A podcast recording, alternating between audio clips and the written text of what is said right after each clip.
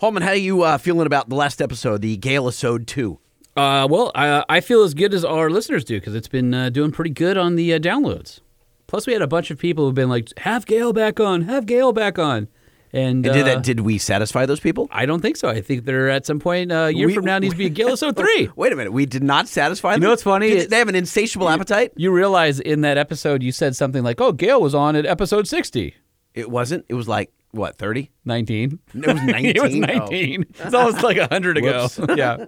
Oh my God, a hundred episodes ago. Yeah, what is Oh, this? I mean, 105. This is one of five. 105. Uh, I think this one's going to be pretty cool. We've got uh, this. Do you now? Yeah, I do. Uh, we, Based on what? I don't know. I'm just making it up to try and. I'm trying to sound excited. I'm trying to. Um, I'm trying to be a showman. I'm trying to uh, drum up enthusiasm so that people come into the show with uh, expectations so high there's no possible way we can meet them. Guys, I seen the suckage meter. You've pinned the needle on this episode. we we Oh, just we got just started. What the heck? Oh, You're a come on, harsh, a Alice. harsh critique. Yeah. Holy mackerel! Uh, so this week there's been a uh, a metric ton of uh, truck news.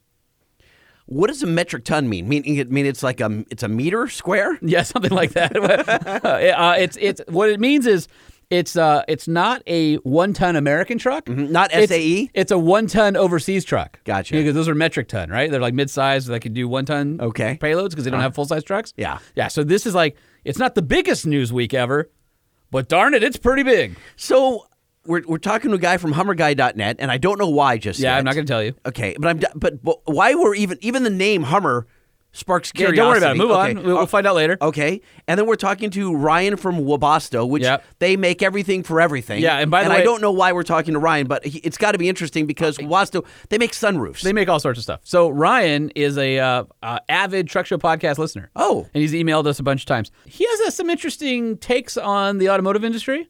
Uh, his company does some pretty interesting stuff in the truck space.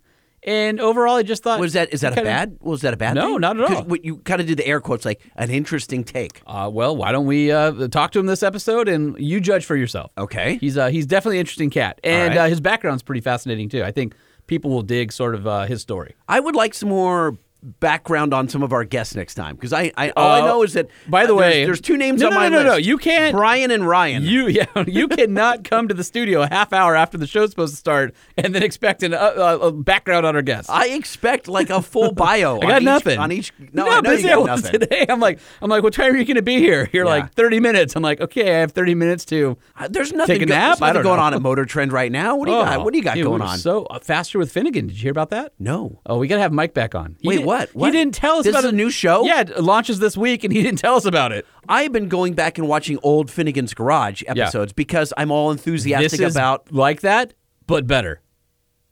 Hmm. Well, Oh, we, we got, there's again, Yeah, there's yeah, a ton okay, of news. okay. We got to get We into it. need to go- oh, my All right, gosh. Let's uh, let's start with our friends over at Nissan. So uh, special thanks to Nissan for being our presenting sponsor. Yep, yep. Uh, that 2020. Nissan Titan is my favorite truck. oh, is Oh, it good. really? That's nice. I love that Endurance V8. Oh, so do we. But, but do you like? Have you heard that engine growl? yeah, it sounds. I mean, come on now, yummy.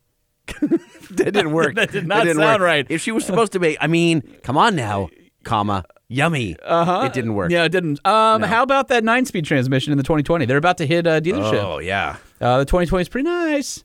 Got uh, let's see, zero gravity seats, uh, upgraded interior, big old display. Mm-hmm. Uh, ooh, Fender audio. Right. That tight nine boxes? speed is pretty sweet. Did your computer glitch again? You just no, told no, me. no, no, no. She hiccuped. Alice hiccuped. Try You it again. told no, me. listen, That nine speed is pretty sweet. See? That was better. Yeah. You said you bought all this memory, and Nah, I haven't put it was in like, yet. okay. So I went to your office the other day, and while I was hmm. drawing things on your whiteboard, Yeah. there was a box that had your new hard drive, all solid state, your new solid state memory, everything. It's, supposed still to fix your glitching sitting in computer. that Amazon box right there on my desktop. You should just bring it, and then as part of the show, we can do a post mortem on your computer as we ruin it. Uh, this is like a clean room, right? As I use Not my- really. I take all the dust off of our microphone stand. No, it actually is. Uh, it is a pretty clean room. Ish? It is. No, I don't know It's a lot better than our original studio. That's, That's, true. damn That- sure. Yeah, dude, do you even remember that? I feel like we've been here for so long now.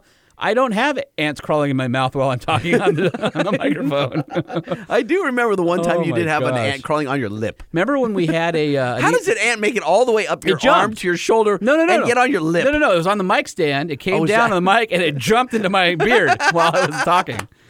Do you remember? really happened, people? We all we also had a Nissan Titan there once. No, twice. Twice. We had Surf Camp, and we had the uh, the 2018. but we, we've had a we've had a platinum out here. That's We've true, for- had, for the it wasn't 500. Surf Camp. It was the other one we had out here. uh, well, we had Destination Frontier out. at this one. yes. Oh, that was a good one. But I, I'm trying to get us a loan for the 2020 so we can go take a spin. You've been saying that for a while now. Uh, yeah. Is it going to happen? Yes. Oh, of course. It's just Okay. a matter of scheduling. I love my Nissans. Very Get popular mo- this time of year. Guys, come on, hurry it up. I'm dying. I'm jonesing over here. Right. NissanUSA.com. Check out the new uh, 2020 Titan. Should be at dealerships any day now. Still has the five year, 100,000 mile warranty, from what I That's understand. the best part right there. Mm-hmm. Oh no, it's not the best not part. the you'll best never part. you'll never use it. To, to be honest with you, Nine speed. no, there's a lot of best parts. uh, Pro 4X. but uh, the thing where Alice Platinum screwed up, where she interior. hiccuped, the exhaust note is unlike any other truck you can buy. So Nissan- get down to your Nissan Yeah. dealer. That's the bottom line. NissanUSA.com. Mm-hmm. All right, now uh, our friends over at Decked. Yes. So decked. Oh, you're wearing a deck shirt. Uh, yeah, this is my Deck SEMA shirt. It's their uh, uh, the I think I am Romer built this Willys pickup for their booth. I am Romer. Yeah, and Okay. it had uh, had a uh, deck system in the back, and this was their SEMA T-shirt, and it's actually quite comfortable. I'm trying to figure out how to work a decked system into the C20 build. Uh, you call Greg and you go, "Hey, Greg, can I have a deck system for my C20?" But so yes, that would be an easy call. But Yes. we're going to drop the truck and put it on the ground. So what does that what do does that have bed? to do? It depends if you cut the bed or not. If you don't Uh, cut the bed, you put a deck well, we're gonna in. cut the bed, but th- so I want to. I'm gonna have to get with Greg to make some kind of a custom pockets for the wheel wells to sit Hmm. in or something like that. Okay, that sounds complicated. I wanted. I think it'd be game. You know they blow mold those things out of molds, right? They don't. It's not a or roto Can't- mold. It's not. can't do a one off. Yeah, they don't like weld the plastic into special shapes for you. Although I bet you could use a blowtorch and reshape it. it just turns into Might void your like war- it looks like a melted candle. Might void your uh, decked warranty. yeah, yeah. Maybe I want. I, I'll consult with uh, Greg before I speak on this topic any yeah, further. yeah, you, you might want to. All right, uh, deck.com. And uh, what else? What have you been up to? I feel like I haven't seen you since the last time I saw you. Uh, not much. The Truck Show. We're gonna show you what we know. We're gonna answer what the truck. Cause truck rhymes with. The Truck Show. We have the lifted, we have the lowered, and everything in between. We'll talk about trucks that run on diesel and the ones that run on gasoline. The Truck Show. The Truck Show. The Truck Show. Oh, oh. It's the Truck Show with your hosts, Lightning and Holman. Can I tell you? Did you? We went through all that. I tell you? And you completely. I was gonna say, can I tell you? And I said it with it started with an F. Were you what? What's wrong with I you don't know. today? I'm falling apart. I'm just absolutely. Well, so so 'cause you here's didn't the have deal. dinner. I uh, didn't have dinner. Uh-huh. And I was sick all weekend, so that happened. Wait, you were sick? No wonder I didn't hear from you all weekend. I was sick. Yeah, I wasn't horribly sick, like throwing up or anything. I just had, I, I, I- you know, when you're, I haven't been sick in a while, and I have a pretty good immune system. So I, during the fight it off process, while I'm about to be sick, I just get tired and I just hang around the house and don't do much. So hopefully by Monday. I have warded off the sickness and I just powered through it. All right. But I get goofy. I still hear it in and- your voice a little bit. Yeah, no, yeah, yeah. I was uh, completely hoarse this And you have like eight layers on right now. I do, right? Oh, that's funny. You're in a very thin deck Yeah, shirt, uh-huh. and here I am in a really. So not only is this a flannel, Uh, it's okay. So Look he's the- wearing a quilted flannel hoodie. yeah. Uh huh. Oh, but I am wearing my. Uh, Oh, Truck Show shirt. podcast. Yeah, Oh, way to that. represent. Yeah. All right, No well. one can see it though. Yeah, no, under my, because you're uh, cold. Hooded flannel. Oh my god. So this happened. I'm walking down the hallway. Okay. At work, All right. and I hear this, Okay. and I stop and I look, look around the corner, Okay. and it's Gale. No. and it's Gale. And I go, What were you just humming? And he goes, What? And I go, What were you just humming? And he says, What was I just humming? And I said, You were just humming something. He goes, and then he stops and he realizes what he's, and he says, Yeah. Oh, it's that goddamn jingle from your show. he goes, Oh, I can't get it. It's like an earworm. And I said, I, I totally thought Can- he was can I- joshing with me. Can you send me the audio file and I'll just text it to him? I didn't record it. No, we have the audio. No, no, not of Gale. I just want to randomly text him because Oh, of the jingle? Yes, because Gale and I text all the time, and it's like if I send him like videos of cool things blowing up from the military or car stuff, like he loves it. Like we'll go back and forth. Sure. So if I send him an unnamed audio file, it'll, he'll I guarantee you he'll play it, Yes, and he'll he be like, "Damn you, Holman!" Yeah. Oh, dude, if you could package a uh, a virus, an iPhone virus onto an audio yeah. file, yeah, he would fall oh, for it. Yeah, or or any meme, any yeah. awesome meme. Oh yeah. Oh man, I love Okay, I love so me some Gale. what do we have coming up on the show? We already talked about Brian and Ryan. Yeah, What's and, first? Mm-hmm. And a ton of news. Can't forget a ton of news, and we got a ton of email. So this is a full show. I don't know where to start. Um, I think we should start with. Uh, do you want to just start with what's new in trucks? I feel like I think, we we're- got a I lot think it hit. sounds pretty unprofessional right now that we don't have a schedule. We're no, just winging it. No, no, we're not winging it. Oh, we're not? No, no. th- listen, I, well, did you not come to our our, our uh, strategy meetings? You mean the pre-show meeting? yeah, you didn't. You weren't With there the with the writers and producers? Yes, yes. You weren't there. No, I missed No that. wonder that room was so dark. no, hey, listen, we have like 10 different segments and we mix and match them every episode so they're never the same. I know that. I know that. Are you just saying that? Yes. All right. Uh, all right. How about this? I, I feel like you're not in with uh, what's new in trucks yet. I'm not feeling the groove. All right. So why don't we start with Ryan? Want to give Ryan a call? I would love to. Yes. But I don't know the.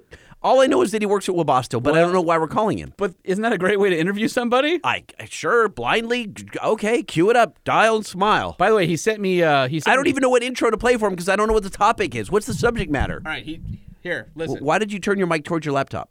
because he sent this to me. The truck show. The truck show. The truck show. Oh, Nice. cause truck rhymes with.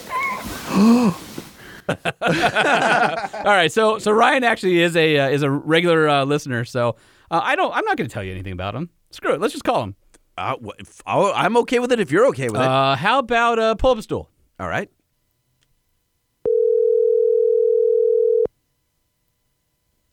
Your call has been forwarded to an automated voice We got snubbed. we did get snubbed. What is that? Eight. What are you Uh, doing? I thought yeah, I thought well, we could call your buddy uh, well. Ryan Evans. He's your buddy. Oh, he's calling back. Oh, Hold he's on. calling. Is not All right. available. Well, you And gotta we're gonna Go ahead, and yeah. accept. Here we go. Hello, is this Ryan Evans? Yeah, this is me. I just realized, uh, you know, you got caller ID mute on after uh, 10 p.m. here. oh yeah, it's a little late there. Sorry about that. He's on know, the East Coast. He is on the East Coast. Pull up a stool and share. Pull up a stool and share a story. Pull up a stool and share. How about you pull up a stool and share with us? Now, so Ryan, uh, I don't know. This is lightning. I don't know why we're talking to you, and because Holman wouldn't say squat. He's So- like, just call my buddy over at Webasto. So uh, lightning and I'm like, I'm I'm just perplexed. I don't Lightning know did what's not. up. He did not show up to our production meeting, and so I would not tell him anything about any of our We don't have tonight. production meetings, a hole. Uh, all right. So here, here's the thing. Ryan is. Uh, I think he has better taste than you do. I mean, uh, okay, I- that's, I- that's not hard to do. You you put a deposit down on a Cybertruck. Are, uh, did you ever get your money back for that? By the way, I'm not going to get my money back. I am uh, going to wait it out. I think I'm going to get one of those fancy dancy seventy thousand dollar four motor Cybertrucks. How about you, Ryan? Oh, yeah, definitely. Uh, if uh, my predecessors come out with something and we can get into that. Um, otherwise, my money is uh, deposited on a Rivian right now. Wait, now I know why we're talking to you. So wait a minute. Did you really? Are, are you invested in in Rivian? Uh, yeah, definitely. Uh, put the deposit down. Did a little background research on a lot of these companies. Uh, it's kind of the name of the game that we're getting into here. So I had a lot of interest in it. And uh, about a year and a half, two years ago, we bought a electric vehicle charging company at Webasto, um, out by you guys actually, um, out in California. So been out there times, uh, right around the Rose Bowl area, up in that that neck of the woods. So been out there a few times, but uh, that got me interested uh, with the electrical vehicle market. Bought a Tesla Model X. That's been going well. Um, really uh, moved lateral in the SUV world from a Grand Cherokee diesel to the Model X. So I needed something that would displace uh, that type of mileage because I was getting 30 miles per gallon on the Grand Cherokee. So the Model X seemed to fit the bill. I'm a bigger guy, so I kind of fit in it a little bit better as well. The split windshield is a nice advantage, I must say. But uh, moving on into the future here, things like uh, tank turn, and I mean, how can you pass that up with the Rivian? Well, even know Turn's pretty awesome. Exactly, the tank turn is is just pretty awesome. Tell Lightning your background a little bit because what's cool is you're actually an enthusiast and you used to work at FCA and you are completely and totally interested in the electric truck movement, which I think is a interesting progression. Well, were you a hardcore gas or diesel guy, or where were you on that spectrum? And was it a difficult transition, or did did you just say one? You woke up one day and said, "I'm all in on electric." Uh, yeah, definitely. Uh, backstory. I mean, I started in the field at, at Chrysler about 20 years ago. Sales, incentives, marketing, uh, market share, you know, media placement, that type of things. I used to run the payments that you'd see on TV. So I mean, that was my uh, five seconds of fame on TV. I mean, it was it was fun and it was uh, very encouraging. But I was a car guy at heart, so I mean, I went to school for it. I went to school for automotive marketing, that background. But I, I just always wanted to dabble in. It seemed like the product planning side of the market.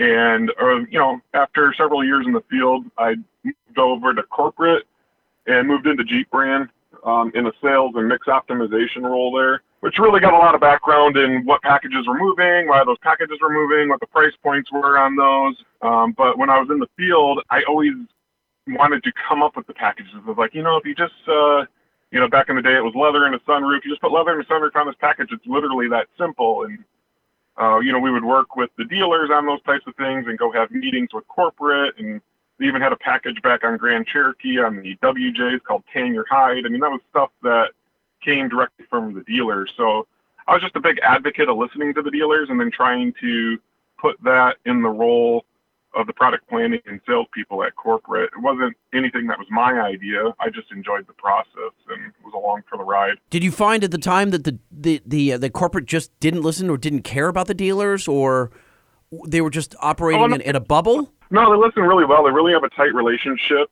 Um, I mean, you'd be surprised. You know, when you get in the corporate environment like that, where the uh, decisions are made for those types of packages, and you have, you know, senior management at corporations like this living in and near and around some of the biggest dealers in the country around Metro Detroit, uh, you got a lot of a lot of package and a lot of influence that finds its way out into the market. And I mean, heck, when we worked on the next generation Wrangler, we had a, a research project called J41 where uh, we went out as a, you know, investigative group. They didn't know that we worked at Chrysler. We hired an outside firm to do it. We were in people's homes asking them questions.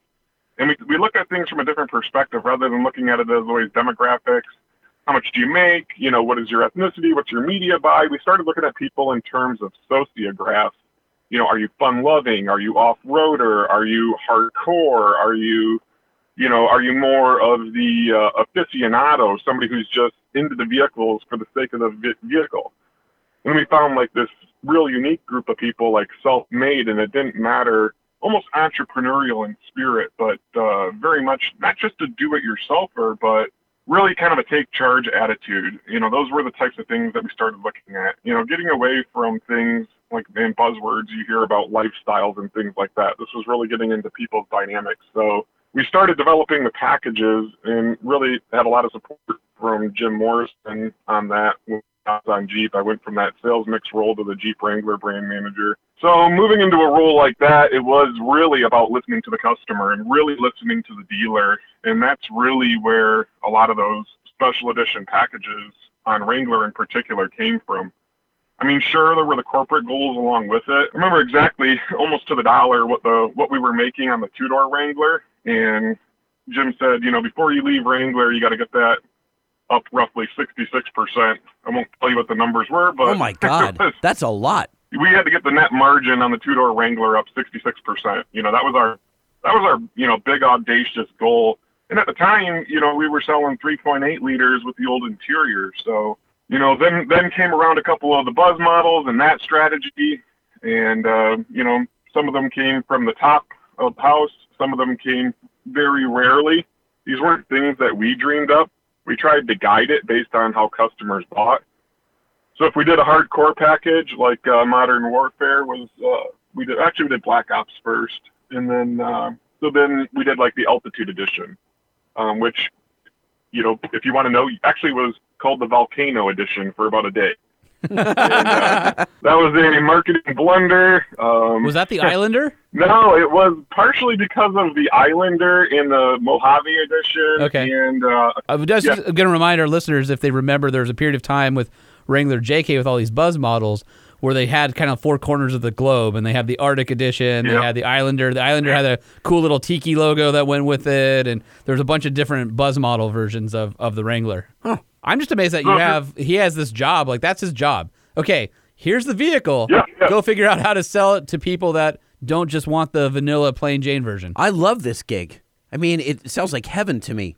I mean, getting inside I re- people's heads and trying to figure out why they're making What's their motivation? What is their per, what is their their purchase decision based on? Yeah. And um, sometimes it's just not price. It's not functionality. It's it's what is it? Sometimes it's leather and a sunroof. How often was what you did tied?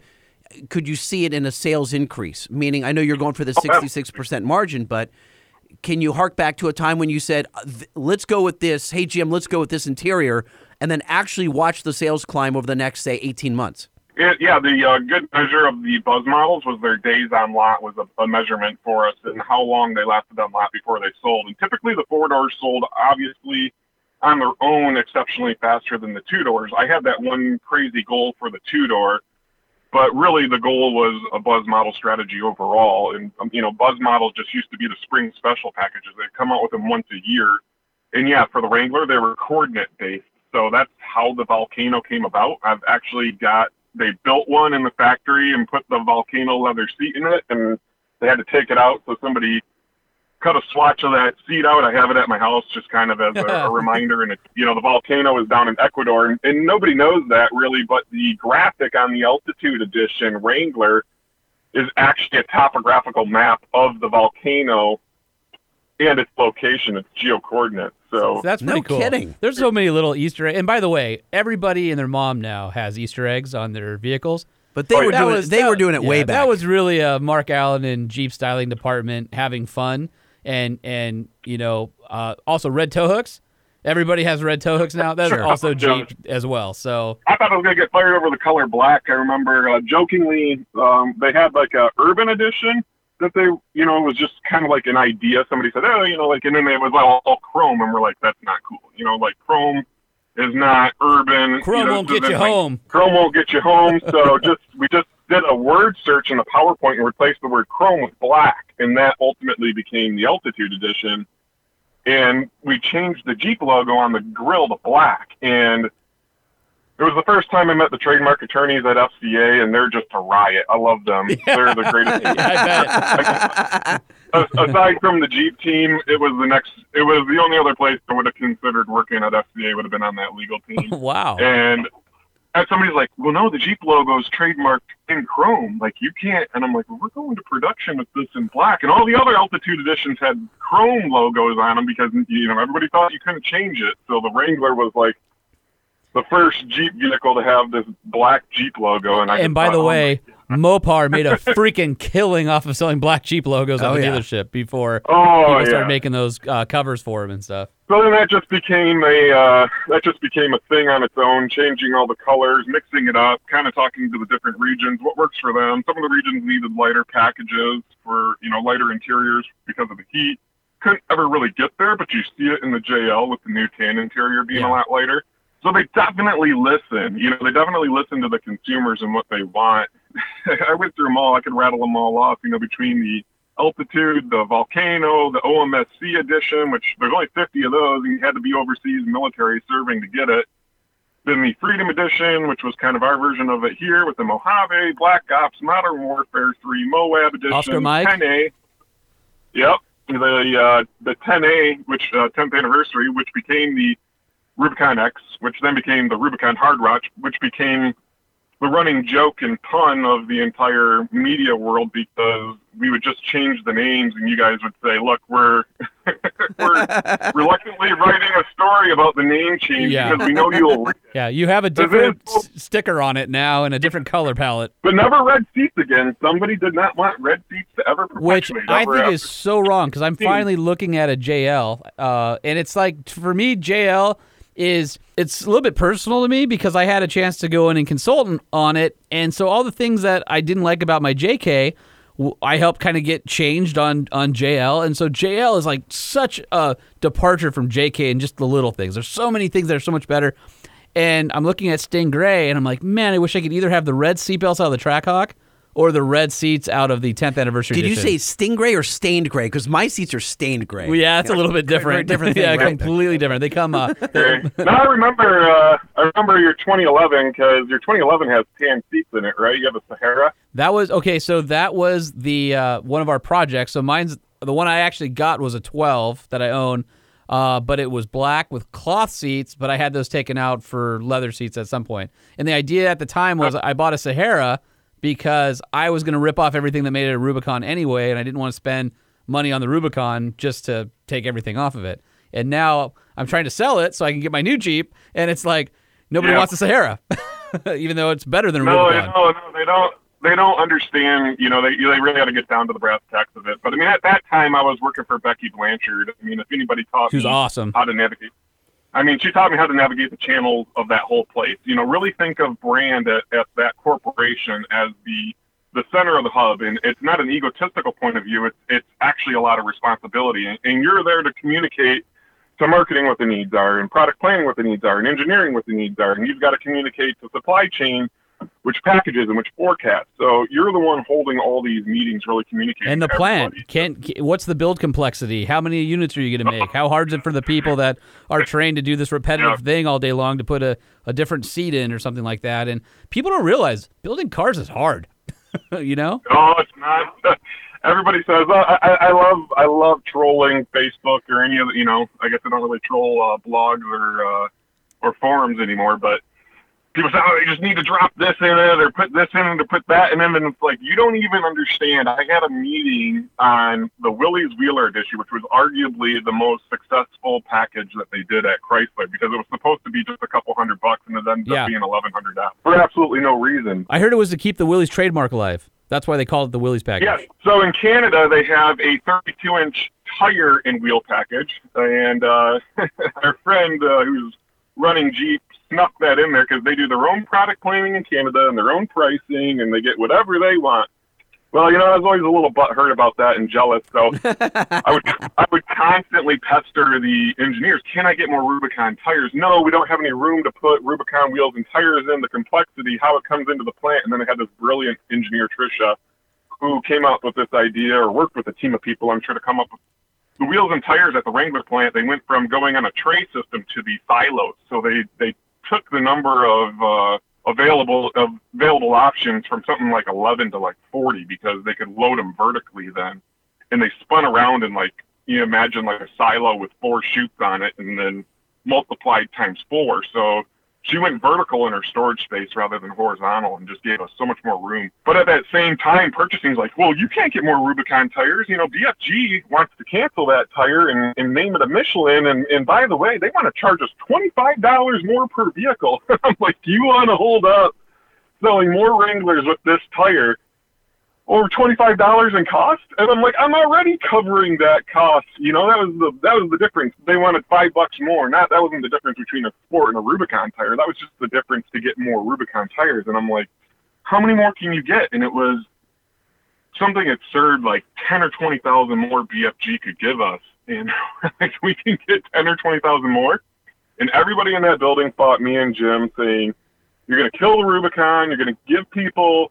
A 32 inch tire package on you know this vehicle for 600 bucks and you're going to kill it and, and, and you you know it's it's you just watch it. Well we watched that data every single day. I watched how many visits came into the website how many sales we were forecasting how many vehicles sold what were the days on lot what moved what dollar values.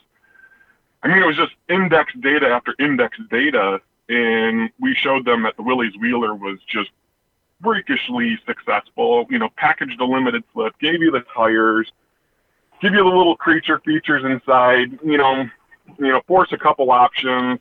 We made it in both options so that you could get it on a two door without air conditioning. You know, on the K package, the base one, or if you wanted to load it up one, you could get the W Willys Wheeler. So like we did everything to keep it true and pure to the customers, you know, hearts and minds of it just being a capability package. And then in later years, when the next brand manager took over, they were able to get the locker freed up and talk about complexity restriction, getting that that locker capacity freed up so that they could offer that on Willys because that was a strategy where we would add the locker optional on the winter packages like uh, Winter X, uh, Winter Edition, you know, Polar Edition. I, I don't think Um, people I- realize like what it takes to add just a, a a simple extra feature on something. I mean, and even you look at the Wrangler. Already, the build complexity is enormous. If you look at all the models, all the different things, all the different packages, I mean, it's it's pretty crazy. I, I would venture when to you, guess. when you go home though, when you go to some like uh, Honda, where you can get a Civic one way, Yeah. that's it. I mean, Yeah. it makes sense. Well, that's the difference between the Japanese and the American manufacturers. Japanese manufacturer basically says, at this trim level, these are your options and these are your colors. At this trim level, Yep. you add a sunroof and a power right mirror. At this trim level, you add a couple extra colors and a nicer wheel. Well, the American manufacturers really let you kind of custom tailor what you want, and so there's a it's a philosophical difference, especially when it comes down to build complexity and basically telling your customers, hey, it's as simple as possible. This is the package, this is what you get, this is the color. Whereas I think one of the reasons the Wrangler is one of the most modified vehicles is because you can personalize exactly what you want out of the gate before you even hit the aftermarket. you know, it's definitely treated more like a truck. Um, one, some of the big gains we made were, I mean, uh, were the fact that we had standalone options, and then we could take the price. We took the price up on the uh, remote start from over four or five years. I think we took it up from forty-five dollars to five hundred and twenty-five dollars. The 373 gears went up from like 95 bucks to 1100 bucks. We started over several years market adjusting the prices of those to the aftermarket because and, and it didn't affect the take rate much. And, and overall, we made you know more money, which and, and the customers got better products because of it. So we were able to fund additional bumpers, and we were able to keep half doors. Willys Wheeler was another reason. Another reason for that was to uh, keep half doors because uh, half door had slipped below one percent take rate. So all of the marketing material, that's where that coordination uh, worked. All the marketing material and images of Willys Wheeler were always shown with a half door rather than the full door even it was a no charge option to switch to half doors. So we tried to keep that image out there, but um, yeah, yeah. Back to your earlier comment on Willys Wheeler, yeah, it was it was a um, trademark issue because the the package was ready to be launched as 32 inch tire and wheel package, or 32 inch wheeler is actually what it would have been called. It would have had no graphic. It would have just been a tire package strictly. So then it goes back to the design office to say, well, if it's Willys Wheeler, we had some really cool logos with like this distressed helmets on it, distressed uh, the little iconic uh, Jeep logo that came on the wheel in 2013. You know that across the hood, different things, and then ultimately settling on using the Willys type font. I mean, it was really cool to be a part of all of that. Um, be a part of lawsuits on So- some of those um, well. as, uh, Hey, I have a question. So, Ryan, before we move on to the Webasto story, Jeeps, do you have any kind of an idea what the any data on how many Jeeps are customized? Meaning, we Holman and I always joke about it, and I think a lot of people in the aftermarket say that Jeep is the most customized vehicle on the Well, planet. SEMA said that. SEMA's had has a, a list of the most customized vehicles. but I don't think that. Do they have data saying Absolutely. like X percent of all Yeah, Jeeps Siemens are? has- we bought it at Webasto. Um, I give uh, Webasto a lot of credit because how I met them was actually they wanted to launch a power top on the Wrangler JK, and they wanted to launch it in the aftermarket. They had Webasto has something un, ungodly like 85, 90 percent of the convertible market share uh, across the world. You know, three series BMW with the crazy roof, all the Bugattis, Lamborghinis, the new you know new Corvette, the Mustang, you name it, everything except a Mercedes. But we built all the Mercedes show cars, like uh, some of the Maybach with uh, million dollar roofs, you know, just crazy stuff because uh, we do convertibles in boat in boat markets as well. So in moving roofs, so that's kind of our thing.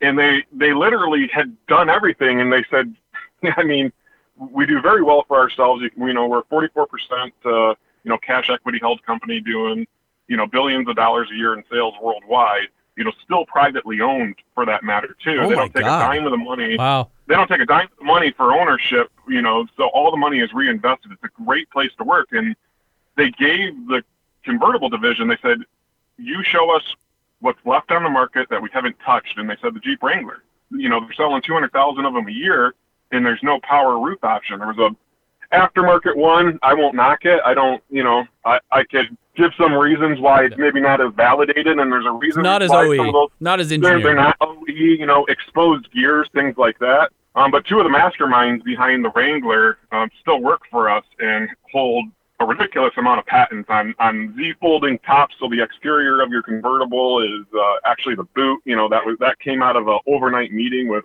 I believe, Ford, and so they said, yeah, you guys have done it all. You know, do the Wrangler, and they went to SEMA, bought the data, attended SEMA for two years before coming to FCA to present it to them.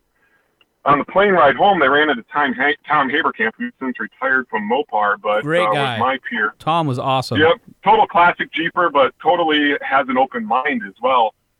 And Tom grabs me on the way to lunch one day and says, "You got to see this." You know, I, I ran into these guys on the airplane on the way home. They know everything about Wrangler, Ryan. He's like, you know, he's like, it's like they're reading from your book on, you know, who the customer is, and they attended Jeep Jamborees for two years before to see how people use these vehicles off road. Easter Jeep Safari for several years, and they they invested millions.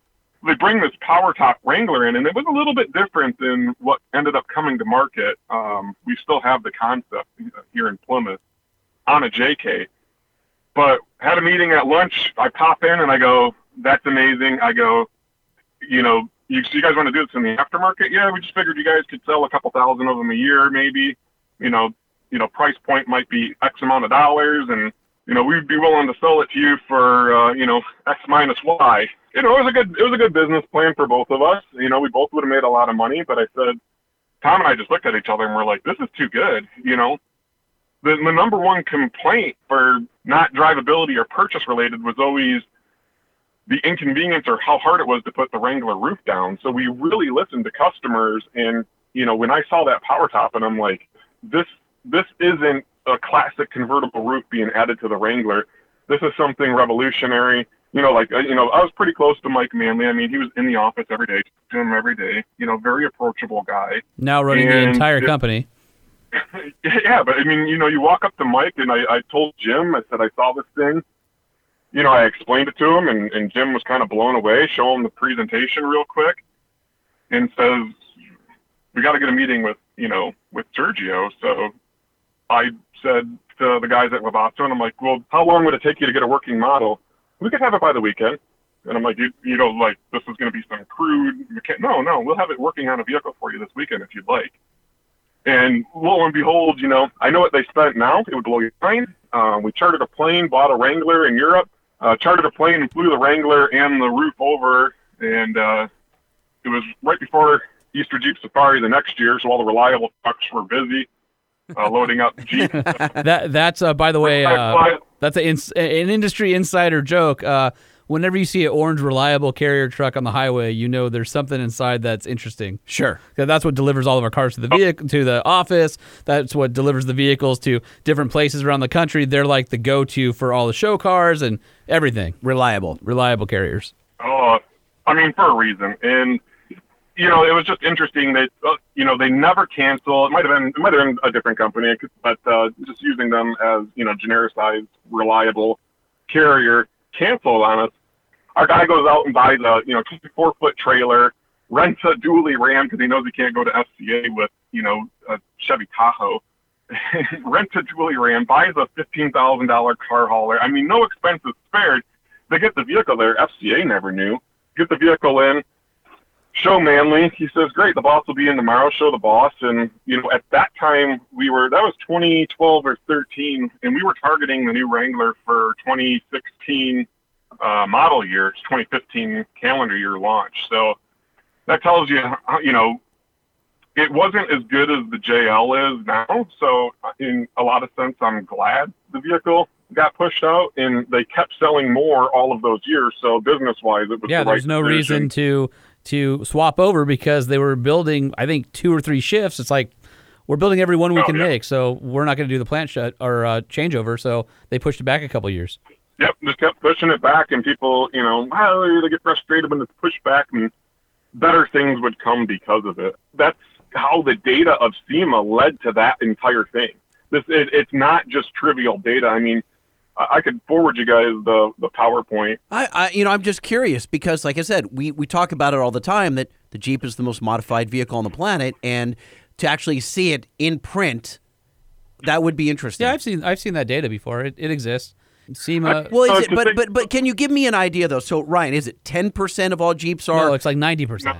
It's some Oh, ridiculous. that's, like, that's what I'm asking. yeah, I'm, I'm looking it's, for him it's, to guide actually me. it's probably realistic, like seventy-five percent or something. But it's It depends on what you consider a level of modification. So, I mean, we have the same data, and Sean, you saw the same stuff when we presented at media events for Rams. yeah. Yeah, the average truck buyer spends five thousand dollars over the lifetime of their vehicle on accessories. It's fifteen hundred dollars in the first six months alone. So you want to capture that information up front, try to get it in the sale.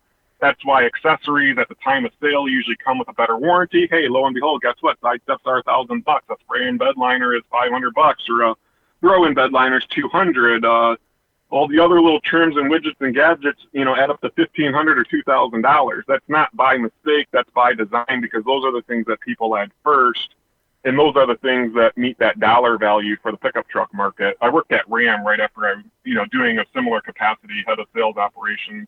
It, it was all that same data that you would see on Wrangler, and, and working on Wrangler was very akin to working on truck because of the modified market. Um, you know, you got the whole cab chassis market. I mean, 100% of cab chassis are modified, right? No one just buys the bare chassis and drives it around. I mean, I would. Uh, yeah, you, yeah, Lightning totally would. Mostly because he You can. actually have to put something on it. You got to Yeah. put at least like a fifth wheel, and I think like No. wheel well No, no, No, no, no. Uh, he would buy the motorhome chassis that just has a steering wheel on it, mostly because he Oh, can't afford a full truck. No, no, no, no, no, no, no. I'm s- I'm going straight over to the jacuzzi store, and I'm bolting a jacuzzi on the back. That's what you're gonna spend your money on. Hey, well, I've got an industry uh, connection there for you that used to bring a hot tub from Webasto with a heater on it down to the uh, Detroit Lions games. So See, I can just, uh, that had something to do with where I work now at Webasto, which again, you know, the truck show, the truck market. You know what I mean? Not everybody knows who we are. The name is really just an acronym, W E B A S T O. It's really just an acronym for Wilhelm Baier and Stockdorf. That was a very German thing to do to name the company as an acronym after yourself and the location. wait, wait, wait, makes say, wait, sense, say, you know? say- wait, wait, wait, Ryan, say that again slower. Wilhelm Baier and Stockdorf. That's uh, that's what our company is really. Our name is just an acronym. yeah, that we were we when we were coming up, uh, Lightning and I had napkins, and we were trying to figure out what the name of the show would be. And one of the things we uh, were going to name it was the uh, the J Tai Siho show, and uh, that, that it didn't really roll off the tongue no, the same way as the truck show did. No, yeah. no, no. So, how did you end up at Webasto, and in what role are you serving? And then we need to dovetail into you are all about electric now. You're a turncoat. Yeah, yeah, definitely. Uh, I had to jump and ship because I could I could run through the list of cars I have, and it doesn't speak very electric. But um, I mean, why, how I ended up at Wabash. So I, I kept in touch with them very much. I went to Easter Jeep Safari with them a couple years in a row. I was at Ram. I still went to Easter Jeep Safari with those guys. I took vacation days. Went to Easter Jeep Safari while working at Ram Truck. Could have easily probably figured out a way to make that connection, but and really, I mean, without getting into the details, um, the the Ram job just started. You know, uh, you know, my friend here at Webasto actually told me said, you know, you have to understand what that you can work on at work and, and get done. It, what can you do at home? You know, and take that work home with you. And when you put your son to sleep, then work on those items. He's like, because you're staying at work too late. I'm I'm calling you, and you're still at work at nine, ten, eleven o'clock at night, and it's like, well, you know the boss needs this data for a 7 a.m. meeting. It comes out at 4 a.m. and it takes two hours to run it. We would spend the night and just run the data all night. And I had a gym membership there and take a shower. I had a change of clothes. Uh, you've seen all the guys from Ram. They're always dressed head to toe in Under Armour or something from Ram Rodeo or whatever. So, you know, I had a slew of uh, clothing always available to me. That's how I really ended up at Webasto. The work-life balance just wasn't working for me at the time, Webasto was really looking to launch into the Jeep aftermarket accessories. We launched a brand. It's since gone because of our reorganization. They don't want us in any accessories, um, strictly heaters, air conditioning, batteries, and charging. And that's fine. I'm, I fully support that. But uh, we did really well with it, so it was hard to give up. And it was one of the reasons they brought me and another team member over to Webasto was to launch a series of aftermarket roofs, um, things like that. So, uh, you know, I head of sales and product marketing and management at Webasto now. I was eight miles from home to Chrysler. Now I'm, uh, you know, 42 or 48 miles, depending which way I go to work. So my commute got much longer. So of course I buy a Grand Cherokee diesel, having you know, plenty of Chrysler company cars, you know, in eco diesel on Ram, and my last car there was a mega cab. Um, you know, I, I had a lot of. I, I lived through all the heydays of all the cool cars at Chrysler. I was 24 years old and 25, and I had four or five of those SRT10 Ram trucks with the Viper. Oh my God! Yeah, that's one of. Uh, Who gives a 24 year old, uh, you know, a 500 horsepower V10? but hey, I drove it all. They wanted to take it away from me, and I'm like, nope, I'll drive it all winter long. You know, luckily we had a winter like we're having now, where there is no snow and ice, and I know I've you been back there twice already, and uh, each time I've gone, it was like a drizzle, no snow on the ground, and uh, that's it. You're you're at Webasto. You're now a you have been a hardcore gas diesel guy, and what makes you transition and kind of dabble in the the electric thing? I want to say I almost hated on it for a little while, but you know, the I just read so much about it while I was there because uh, we make something called a high voltage heater, and it's in uh, it's in the new uh, Wrangler, it's in the Chrysler Pacifica. I guess it's kind of unique in the fact that it it's not a wire heater. Uh, even my Tesla uses basically a, a toaster heater in the dash of this vehicle. It's just a wire heating up with air passing over it, and we use ours uses this high tech layered technology. So I'm I'm reading about all our high tech stuff, and I'm like, okay, well, when are these like four and eight hundred and twelve hundred volt vehicles coming? And it's like, oh, we got more coming. Don't worry about that. A year or two goes by, and we we bought a company, AeroVironment, uh, out of California, bought their charging division, which has uh, really four distinct divisions. We have some testing equipment that I would call equivalent to like a dynamometer for batteries. Um, it connects to the power grid. You test your batteries, you discharge them, you sell the power back to the grid. It's pretty cool. Um, but we do EV charging solutions for cars as well, um, like our turbo cord, you know, 240 volt, 16 amp, all, you know, J1772 stuff. Our turbo DX I have in my garage, I charge at 32 amps at my house, 240 volts. I'm reading about all this stuff and I'm like, this is just like, this is too cool. You know, like these 800 and 1200 volt cars are coming and it's going to really revolutionize the range and reduce some of the range anxiety. My brother gets a job and he's begging me to buy my Grand Cherokee diesel. I'm like, all right, fine, fine, fine. I'll sell you my Grand Cherokee diesel. So I sell him my diesel, 120,000 miles on it. You know, awesome vehicle. I tow my, my Wrangler around with it. And I buy a Model X because I know I can borrow the Grand Cherokee anytime I need to tow or use the wife's Trackhawk, which The wife has a track hawk. Again, Come I- we- now. We've said it before. That is the world's best supercar value. Period. Uh, dude, I can I can tow over seven thousand pounds with it, and I still get 13 miles per gallon towing. I get 13 towing and like 13 two empty. So I'm like, I can't figure it out how the miles per gallon work on that thing, but I Oh. mean, it is arguably the the best the best value. So it was like 100%.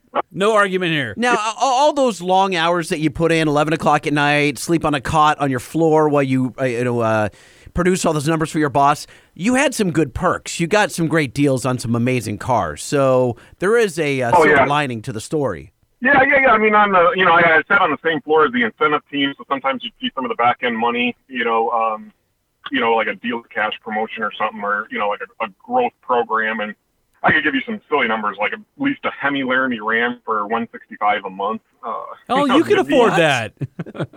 you know, so it was, there were some crazy deals. Um, I I could show you some long handed math.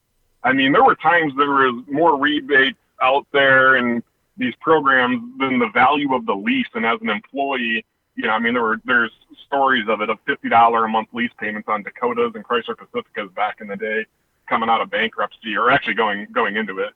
That's when I was in the field, and I mean, just like silly leases, and you know, I mean, so yeah, I mean, I got some good deals on cars. I always had a company car, uh, you know, working there. And I think I had like a one year gap. That's when I bought one of my the cars I still have this to this day. You know, uh, there's employee price, and then there's uh, The friend price, the real, the real good price.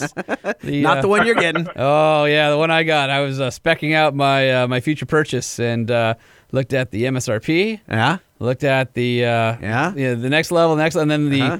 The CDI price. Oh, Yeah? that's a good one. Now, are you joking or are you got? oh, Oh, really? That's like five to six percent below Because. I was ready to go. No, but it, Oh no, I'm doing good. I, I'll be fine. Well, I'll be fine. Uh, I think that general interest in always in what I'm working on really is what grew my interest in the EV market. it was only it, it's only my work's fault that I bought an EV because I probably would have never done it had we never bought a company and had I not started researching batteries. I mean, I'm I'm obsessed with all of these new battery technologies coming out, talking about getting away from lithium ion or at least uh, modifying it. I mean, lithium ion batteries, the battery packs that are out there now are going to be around for the next, you know, it seems like 20, 30, 40, 50 years. You can't say that about the comparable internal combustion engine on an offsetting vehicle. You know, the whole I love I love arguing with people. Um, I'm trying, you know, it's my uh, 2020 if there's a resolution. It's uh, better to be nice than to be right. That's, So wait, now wait a minute, hold on. That's not whoa, how whoa, whoa, lightning rolls. Wait a second, hold on. Now I want to hear about. Uh, so Ryan, the, the two questions I have for you: Why Rivian? But then before you answer that, I want to find out about your brawls on Facebook because you're having them, and I want to know about. Oh, and them. they're pretty epic too. I'll go into the research. I mean, I'll be the first to agree. I've read the death statistic. There's like this global death statistic that's associated with everything. Like you can find out how like if you make if you decided to start making more pencils than the world wanted, like how much more lead that you know it, it's this crazy number, and it it's a small, small, small fraction of a number. And I'm not gonna I'm not gonna say the data's wrong. I don't know how they calculated this correctly, but if how they calculated this correctly, some of the people are right. The lithium ion mining is, is not a great thing in other parts of the world. Meanwhile, we're benefiting from, um, you know, less particulate matter, less, uh, you know, less soot in the air here, less CO2, less, uh, you know, NOx, which is the biggest thing that the U.S. has always fought is NOx. And only in the last couple of years since Dieselgate has the rest of the world opened their eyes to what NOx even is and, and how carcinogenic it is, if that's even, I even said that word right. But, uh, you know, no, that's true. I mean, once it's in your lungs, there's no getting it out. It's there forever. yeah, especially particulate matter. I mean, that's um, that's one of our selling points on our heaters. I guess most people know Webasto probably in your truck crowd, either our air heaters or our cooling heaters on their class seven and eight trucks. I, I see you guys talking to guys like Gale and some of the industry experts out there, and I listened to the Gale Affilled 2.0 Monday on my way to work Thank you. he's saying the same things about uh, DPF barriers and you know in reducing particulate matter in wet packing the DPF. I mean, I put one of these heaters on my Grand Cherokee diesel, and first of all, it was awesome because our son was very young, and my wife would go in and do returns or or go shopping or something like that, and me and the kid would just sit in the car with the engine off but the heater running. Now, Yeah. did she leave you a bowl of water? Okay, And the window we crack? were- we were- window cracked. we were fully hydrated, of course. You know, a heater like that was was such an advantage, but really environmentally, it's a big message that we push out there, especially in the school bus market. Um, a lot of people in the school bus industry know us. Big yellow Scholastic heater. That's a Webasto.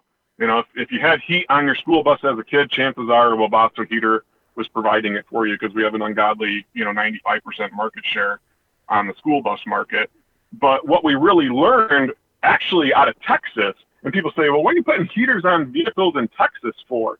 It's it's like, well, you gotta you gotta disassociate cold start with cold environment because a cold start is anything below really ambient temperature outside. Um, we use the term for any vehicle start below 140 F. You know, we, we look at if you preheat an engine with a diesel, you know, particulate filter on it as well. If you preheat that, you can reduce NOx by 50% on startup. You said You by how by, by how much? 40% less NOx output at uh, startup. Oh my God. You- You're reducing the particulate matter by 66%. And people say, "Oh, well, you're you're you're using a a completely you're using a cold block at 40F, you know, for that uh, comparison." Okay, it's 75 degrees out. Guess what? The NOx reduction is still the same. The particulate matter changes by half. It's only, you know, roughly 33% less particulate matter, but sorry, you know, I mean, I at least still reduce the NOx. So these are things where, you know, big vehicles that are sitting at a loading dock uh, overnight, uh, sleeping at a rest stop or something like that, where running a heater is not only economical for their pocketbook, it's really good for, you know, it's better for the environment than idling an 18 liter engine. I mean, just in simple terms, you're comparing roughly, you know, one gallon of use um, over 10 hours versus an 18 liter engine burning a gallon. Okay, all right, hour. I get that, I get that, I get that. But let's be honest. The white noise of an idling 18 liter engine way easier to sleep to. Because you know the lot lizards, they, they can be annoying at night, and if you can't hear them over the uh, now, the fact that you know the term lot lizard is disturbing to me, Holman. I've uh, taken many trips across the. I've never heard of that term before. What I'm sure- it? What do sure they do in the parking lot? Uh, you're the one who showed me the first one. Uh, did I? yeah, I think so. Oh, whoopsie daisy. uh, so, okay, flash forward to your fascination with Rivian. Why? I had a lot of attraction to some of the underdogs that were out there. Um, their price points a little out of touch for me, but uh, I'm still rooting for them. Uh, you know, I, I want to see these companies succeed. I think this is just we're at the infancy of the battery industry in comparison to standard oil just a little over 100 years ago. They used to burn the gasoline, uh, you know, off of the crude oil and sell the home heating oil until they figured out they could use gasoline for automobiles, right? You know, they didn't want diesel engines 100 years ago. They would have been competing with the home heating oil business, but they had this byproduct gasoline that they used to just burn in fields, burn, you know, in flame towers or whatever. And, you know, God, the good old days, man. I tell you. You're not old to remember those days. I feel like that's where the battery industry is at, and I feel like Rivian is taking the biggest steps forward in that. Yeah, I mean, the tank turn thing's cool. Uh, You know, everybody kind of knew about it. Nobody saw it until the Christmas break video. But um, first and foremost, I, I like to invest in people. I know some of the people over there. I'm impressed I think with them. I think everybody from every every major automotive manufacturer has donated some serious talent to Rivian. Every time I open LinkedIn, it's like another person I know now at Rivian, Yeah. and you're talking about like like heads of design for uh, you know the big three, or heads of engineering, or like like major, not just like the guy who was like the intern in the design studio, or or the intern in in you know the the engineering office or something. No, like actual people who have run vehicle programs. Up, I'm at Rivian now, Right. and you're just like, wow. Hey, Ry- Ryan, how are the how's the battery technology different at Rivian than Tesla with your Model X or Bollinger or, or anything else? Cybertruck, sure. So for me, it's waiting for the 800 and 1200 volt vehicles because, from what I understand, I could be a little bit wrong. I'm not super technical, but I know enough to be dangerous. Is that it'll have a lower amp draw, which should mean a longer battery life for the same 100 kilowatt battery pack. The other thing is how they're drawing the power on the battery using four motors. They're not just using the four motors for the tank turn; they're using it for packaging to keep that skateboard platform idea. I really, I, I was, uh, I thought that was a really novel idea. Um, we built a Mustang for SEMA. If you saw the electric Mustang at SEMA in Ford's booth, so they gave us 25% of their booth space to see how we built that motor in place and in line with the large motor, which was it was just more akin to how Tesla builds their motor. Um, you know, large and it's still going through a planetary gear set of sorts on the Tesla, where the Rivian is using more, from what it looks like, I mean, lack of better description, more of a direct drive, you know, right off of the motors because they have four of them. So I'm really impressed with uh, how well the Tesla has handled in the snow and especially in the icy conditions we get here. And I think the Rivian would only be that much better. Um, quite frankly, lifestyle wise, the Rivian just fits me better, whether it's the truck or the SUV that I get.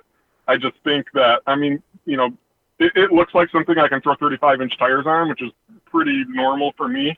I mean, my Grand Cherokee was a daily commuter and I had a lift kit and, you know, airbag suspension. The OEM one wasn't good enough, so of course I can't leave anything alone. Yep, he's our kind of guy. Yes, he is. I modified the pinch scheme on the Grand Cherokee. I mean, who does that? It's a unibody car. Well, because you could fit a tire that was 10 millimeters bigger if I smashed this little, this little thing in the wheel well. Me and my brother just did it again uh, over Christmas break because the winter tires that I gave them were even bigger than the standard tires. But uh, it's like, hey, I got to move that uh, pinch in a little bit more, and we just went at it with the uh, die grinder and uh, a little black. You know what I always paint. say, Ryan? Don't fear the sawzall. No, remember when the Wrangler, when uh, you know, I, I give Ray Durham and all the guys on the vehicle line engineering team a lot of credit for eliminating that that Yep. pinch weld On the JL. rear of the. Yep. Back to what you guys were saying. Do you really listen to the customers? Heck yeah! I mean, Yeah. that has got to be one of the greatest examples.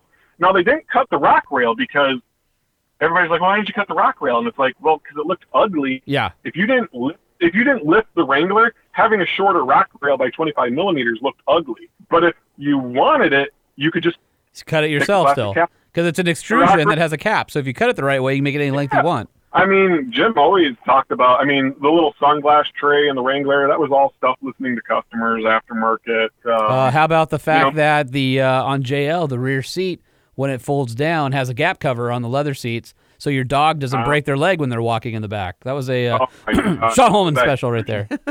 No, it wasn't. yes, it was. Hopefully, you didn't have a dog with a broken leg. I saw your poop comment today. You were picking on my- if anybody who follows me on my uh, and her incontinence. You know, I mean, I didn't, I didn't know you were attacking my dog like that, but uh, it's okay, it's okay. How long are you? Uh, how long are you waiting for this this Rivian? And you, it sounds like you don't know which one you're getting yet. Yeah, I really haven't decided because um, I one thing that really intrigued me about Rivian is some of the things that they've decided to patent. I I can't even one believe that they're patentable, and two, God bless them because first to file. Yeah, I mean we just we've won plenty of lawsuits based on first to file alone, and their bed technology. I don't know if you've read about it. They they have this idea of rather than sharing a vehicle, you'll share the bed. So maybe I buy my Rivian pickup with a flatbed because I'm a dirt biker, right? And I'm going to throw that on there. I've got my own tent I want to put on the back of it. So I want a flat surface, or I'm delivering packages.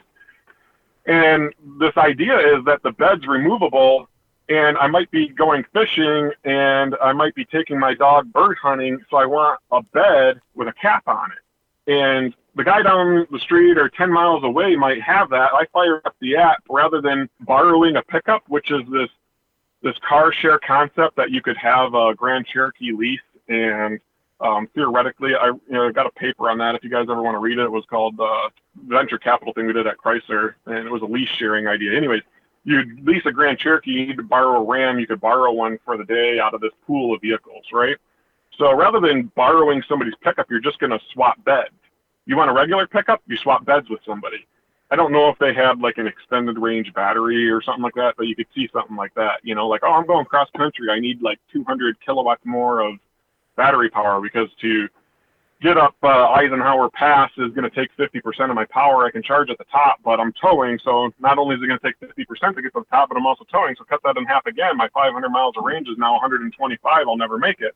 Lo and behold, you borrow the extended range battery bed. I thought that idea was so revolutionary that you know it's what's my toss up between SUV and the truck is there's more flexibility with the truck. I've kind of made this statement like I don't really need a truck, so I'm trying to stay in the SUV. Nah, every, world. everybody needs a truck. The problem is that when you have a Oh, I have a pickup have a and you, and you go back to an SUV, you go, "Damn, I miss having a truck." Yes, you do. I mean, it's just one of those things that yeah, the, having the bed and stuff. I want to I want to hit Wait, up. wait, wait, before you Yeah, before yeah. you ask that question, see, he thinks that concept is really novel. Trading beds. If you asked me to borrow my bed, I'd be like, kick rocks, go away. Your bed is Not- gonna no. is gonna lend itself to borrowing really well because it's so rusty. You Yeah, can just pull it right off the frame. you could. You could lift it up with the bolt still in it. They Yeah, well, just- yeah, They probably. would tear right through. but no, I mean, who's? I I I realize that the Jeeper community is maybe. Um, uh, friendlier, but the average guy is not going to go, yeah, Tom, take my bed. I don't, that's not, think the- that's not real. That's not going to happen. I, I'm not saying you're wrong. I'm just saying let's see how it plays out because vehicle sharing is becoming much more of a thing.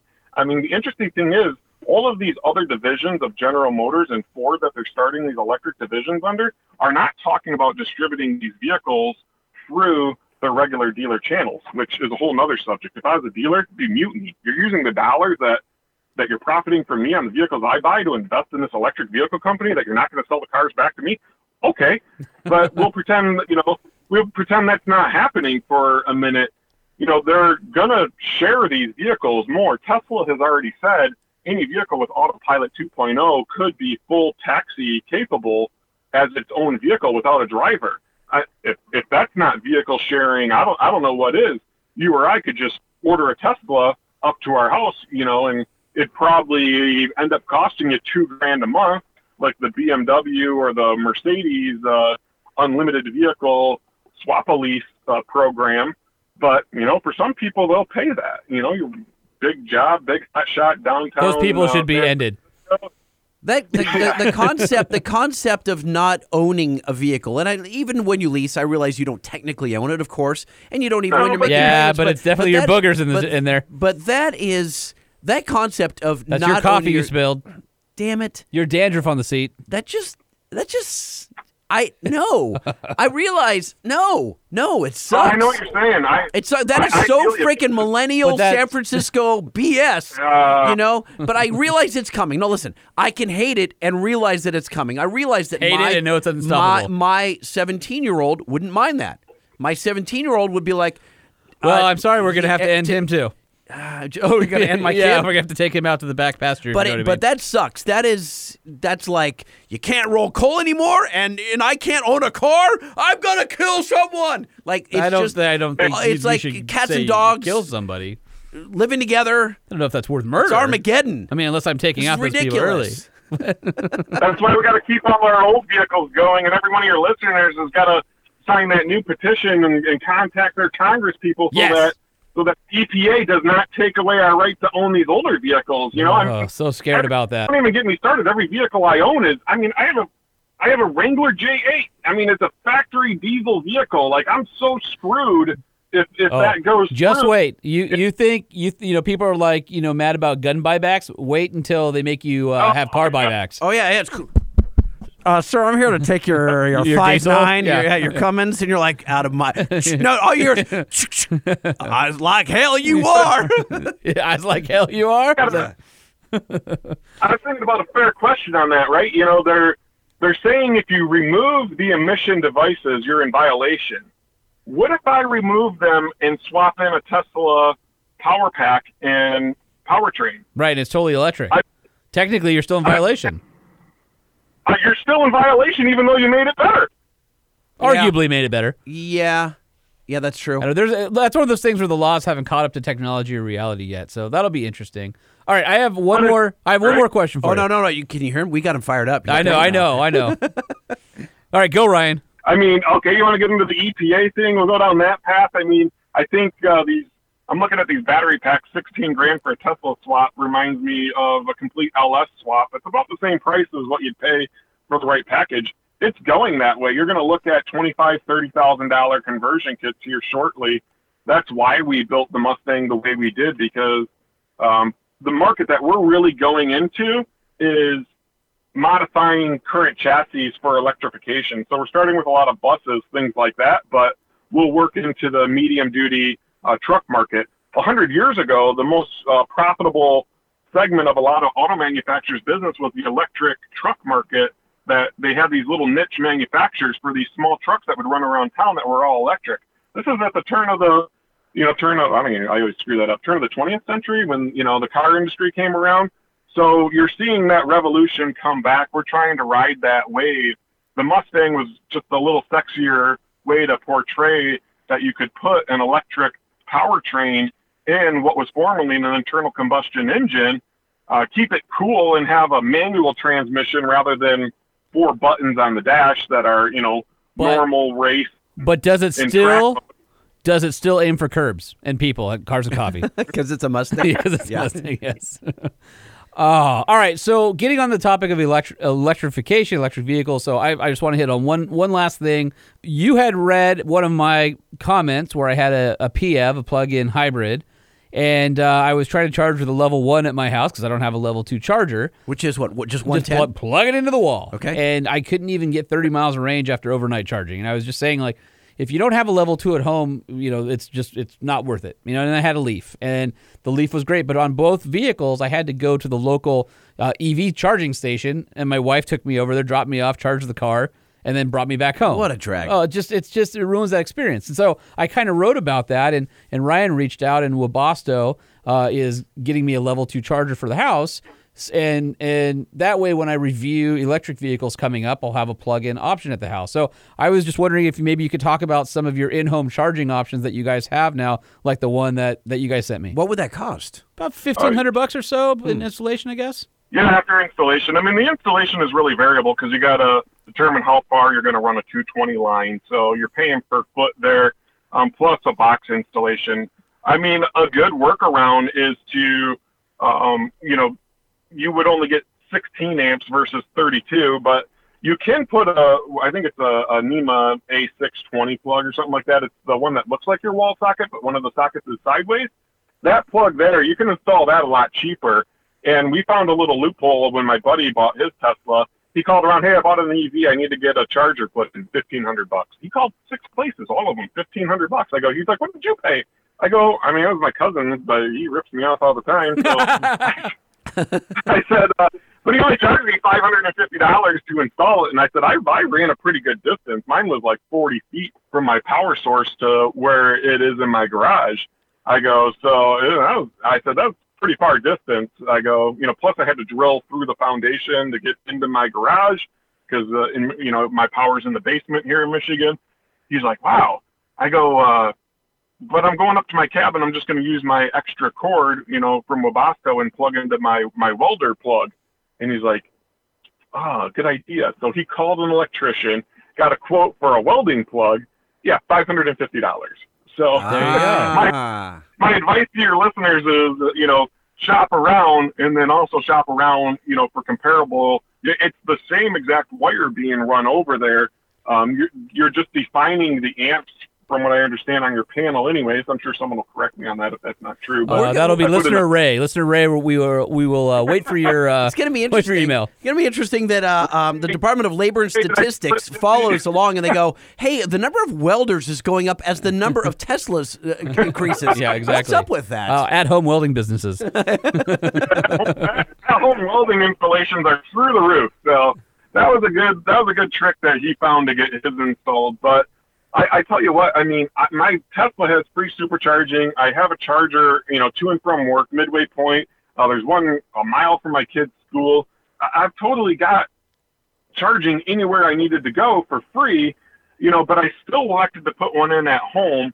I'm paying as much as I drive. I pay about 30 bucks a month on electrical. I think we pay like 14 cents here. We don't get a break like you do in California, but I'm not paying as much as you do Yeah. for on power either. So that's the reason we don't really get a break here. Blah blah blah. Go down that path.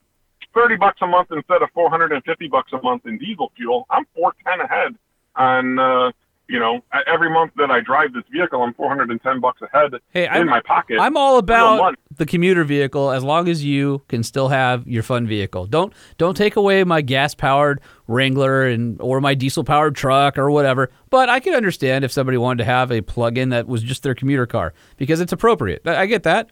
Um, Yeah, absolutely. I mean, between me and my wife, we're still 55 miles per gallon average. I mean, do you know? well, she has the uh, Hellcat, so there's that. She's 13 and 104. It's 55 when you split the difference. But uh, On your anniversary day, do you remind her that uh, you're actually her carbon offset?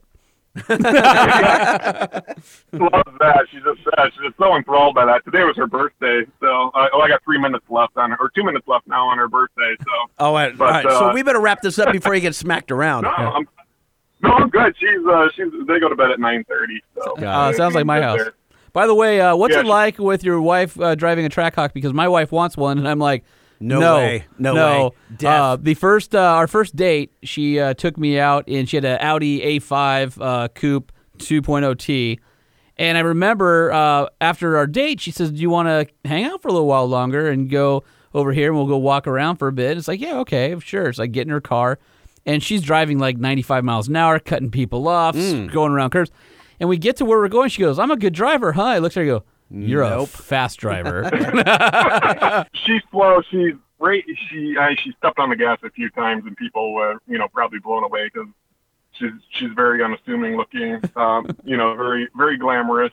Uh, you know, type looking. So to be driving that is is kind of people around here know what it is. You get around the rest of the country, they don't really know what the vehicle is. It's very unassuming, but you know, she went through all these inexpensive vehicles. I'll call them. She had Laramie Dakotas for 50 bucks a month, that Laramie Ram for 165 a month. You know, she had a, a Ram Sport that. All right, uh, so she know, earned it. She ear- she had a She, she had Put in her dues. nice vehicles. She, she even did the she even did the Wrangler. I, I got the purple one. She always I I painted a Wrangler purple for Mike Manley one time. He had to see it in person. Couldn't go buy a color chip or a drawing from studio. Had to paint it. Sixteen thousand dollars. You know, paint a Wrangler so they could see it.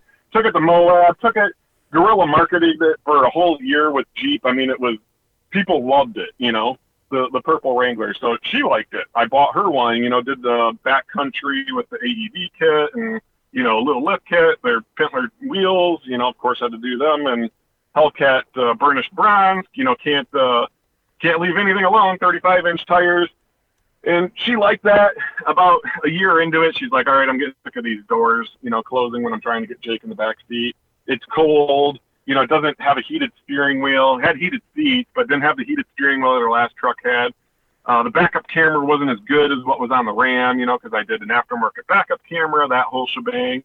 And it was just like, she's, I'm like, well, you always say you want a Grand Cherokee, but you won't lease one because it's like 380 a month. She's like, yeah. And I'm like, um, so let's just buy one. I said, you know, we own the Jeep outright. I'll tra- I'll sell it and did okay on that. And uh, I said, we'll just put all the money down from the Jeep and buy a Grand Cherokee. She's like, okay. I said, well, just pick out the color. And I, I showed her. I really wanted. I didn't know Hellcat was a color. we didn't get there yet. She said, I said, you just want a Grand Cherokee, right? And she's like, yeah. I'm like, oh yeah, no problem. And I'm sure she's thinking Laredo or Limited or something. And I'm, I'm, I show her Rhino on like an SRT or something. She's like, no, I do not like that color.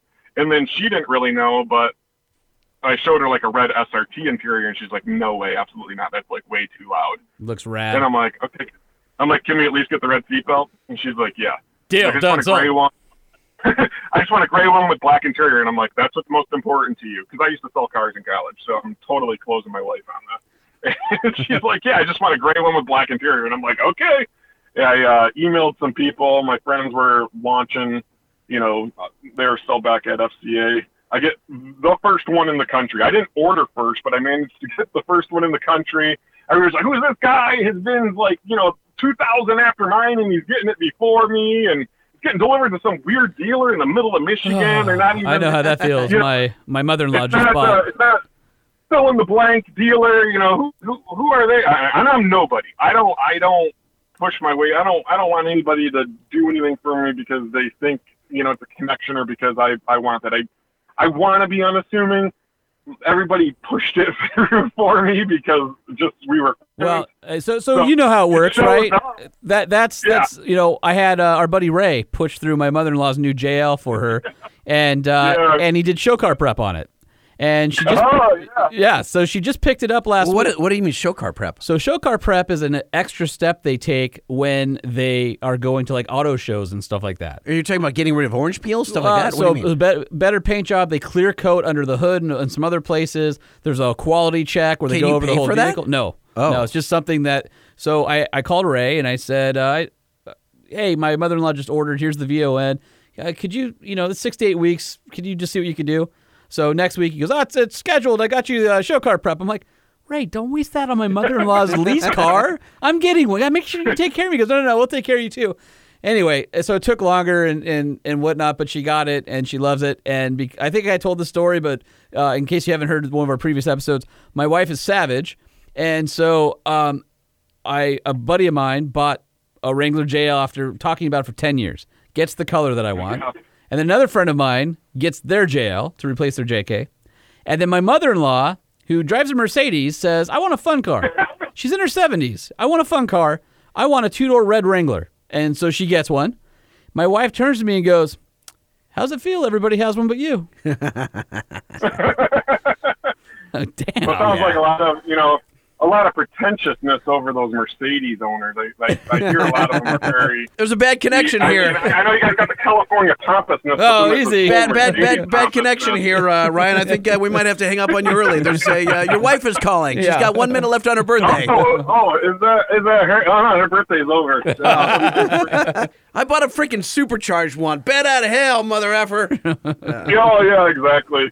I went and picked it up with my son. I pulled it in the garage, and she's like, "That's that's very loud." And my my Magnum, my Magnum is supercharged, so she's like, "That sounds like your black car," and I'm like, "Well, yeah, it's got the Hellcat engine in it." And she's like, "Is it an SRT?" And you know the whole story by the Trackhawk is not an SRT. Yeah. But uh, I'm- I'm like, no, it's, this is just a Jeep Trackhawk. It's not an SRT. I'm like, it's got the Hellcat motor. No, she doesn't really. She knows, but she doesn't really care. You know, she's just like, okay, like, well, whatever. I don't know what that really means, but uh, sure, whatever. It's got the Hellcat motor in it. And I think the first couple times she stepped on it, she, you know, she came out of a 3.6 liter five speed Wrangler and into this rocket ship, and it's like, okay, I, I know what you did now. How much was that? And then, then I kind of had to have the conversation. Oh, and of course the one you own. Yes, so that's the one that goes. yeah, that's why she's driving it, and I'm driving, you know, driving all the beaters. Oh well, you know, I, I I think there's lots of listeners who would like to have your garage, right? I would say those beaters are pretty nice. Uh, one of the listeners is uh, Jay Tillis, uh, my friend Lightning here. I'd he like would like to have those. your garage. I'd like uh, any one of those. Hey, I had a 64, Jay. I had a 64 big back window C10, and uh, we had a front wheel drive conversion going in it with a Caddy 501, which uh, came out of. Okay, that's just weird. Uh. Now you're just getting weird on us.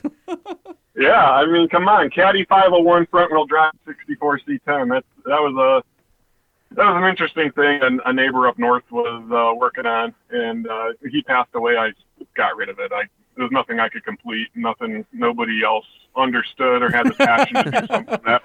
Well, I It mean, is that weird. I mean, let's we're gonna honest, have at the to- time it was like it's the weird cab of Chevys, all that. But uh, yeah, yeah, I mean, listen, it's. I don't think it's my favorite uh, Chevy truck, but I, I there's something magical about this one. Li- listen, I think- pal, you, you beggar can't be No, choosers. no, to no, I- bag. What's that? That that rear suspension is easier to bag than a leaf spring. That Yeah. rear suspension. suspension's So my- pretty sick. Yeah, except I'm probably gonna blow it My out. And 69 has the same suspension. I don't have a 71, 72 uh, suspension on my seat. Oh, you also- the older. You also have the broken coil spring on yours? Yeah, basically. Um, the witness marks where the bolts on my bed hit the cab of my truck Oh yeah. is, uh, is pretty good testament to how much torque is in it. But the the, uh, the witness yeah. marks on uh, Jay's are uh, so severe he thought it was part of the cab stamping. you know, it, it, it's kind of like a dog who like pees and leaves its mark every time you stop that thing uh, anywhere. just you know, a dust amount of rust falls off of it and kind of you know bumps. leaves you know the mark. Yep. Jay was here. Oh, speed bumps too. Good point. Yep. but no, that's the best. That's the best design. That uh, the cab on that. we- Oh man, that built-in spoiler and being an eight-foot bed. I assume you got the big back window on it. yeah, I got the big back window, the eight foot bed, the whole thing. But I'm All the gonna- extra wires on I- the dash that touch your knee when you drive it. I have no clue what any of them do because they don't. you do have the, uh, the the turn signals that turn on when you brake. That's Yep. a nice Yeah. feature. I got those. Those are Yeah, nice. that- Ken Ronnie, he'll tell you what to do to it, right? Oh, I yeah. mean, I follow, I follow him on Instagram and all the there's a, there's some sweet dually conversions or eight foot step side beds. A friend here did an eight foot step side bed See, that could be cool, his, Slam. uh, his C20. It did. It looked pretty cool. He, he kept it. Uh, he did the faux. He, well, he did the patina thing before the fauxtina thing was a thing, and it was. Uh, he's actually the one who bought my 64, and uh, he had a 66 eight footer, and he put the step side on it, mismatched blues, different hood, different grill. You know, just uh, kept that look together, um, but did an LS swap on it. Um, I'm, but See, I you think know, everybody does the LS swap, and so I want to do something very different. Not well, not radical. Yeah. Well, yeah. To me, it's going to be, be about You're the gonna engine. uh, put a Harley Big Twin in there. Uh, yeah. I'm going to put a Hayabusa engine in it. cylinder. do a cyclone swap. Do a four three twin turbo. I mean, you you you know a guy who worked on that project back in the '80s. Yeah, but that guy Uh, doesn't like him that- that much. No, no, I have no connection to him. No, I, I have some ideas what I want to do to it. I, I just um, Do an EV swap on it. uh, now so that you're not the first person to to say that. So one of our friends at SEMA said, "Hey, listen, if you're really thinking about it, see if you're bringing it to SEMA next year uh, or this year in 2020, he goes, you should really call EV West, and they're out here on the west side of LA." And he says you should do an EV swap. And then I told I tell Holman and some other people, and they're like, I, I just won't talk to you anymore. Yeah, Like, you're gonna have to find a new partner. yeah. And so I said, you know what? I mean, i it's coming. I think it would be a novelty, but I also I also think that it wouldn't. It's not. It's not fair to our audience. It's not. Uh, Yeah, I think- and let's be honest. If it's EV converted, you'll hear all the squeaks and rattles and all the thing that you know. You won't have that visceral true. V8 covering I, it up. I think uh, as as You just motors. put a set of snow tires does to one of these EVs. Holy cow! It's like Oh, yeah. driving a tank. So yeah, I got a lot of ideas. We may have to. Uh, I may have to consult with you since you've been down this road. Yeah, yeah, definitely. I, I did the the C10's got the full package. You know, air ride, uh, Wilwood brakes, you know, Z06 swap under the hood. Um, a friend of mine built it, and I traded him a Hemi Wrangler for it, and the truck is just wow, your You're trades are way better than ours. Yeah. Oh my God.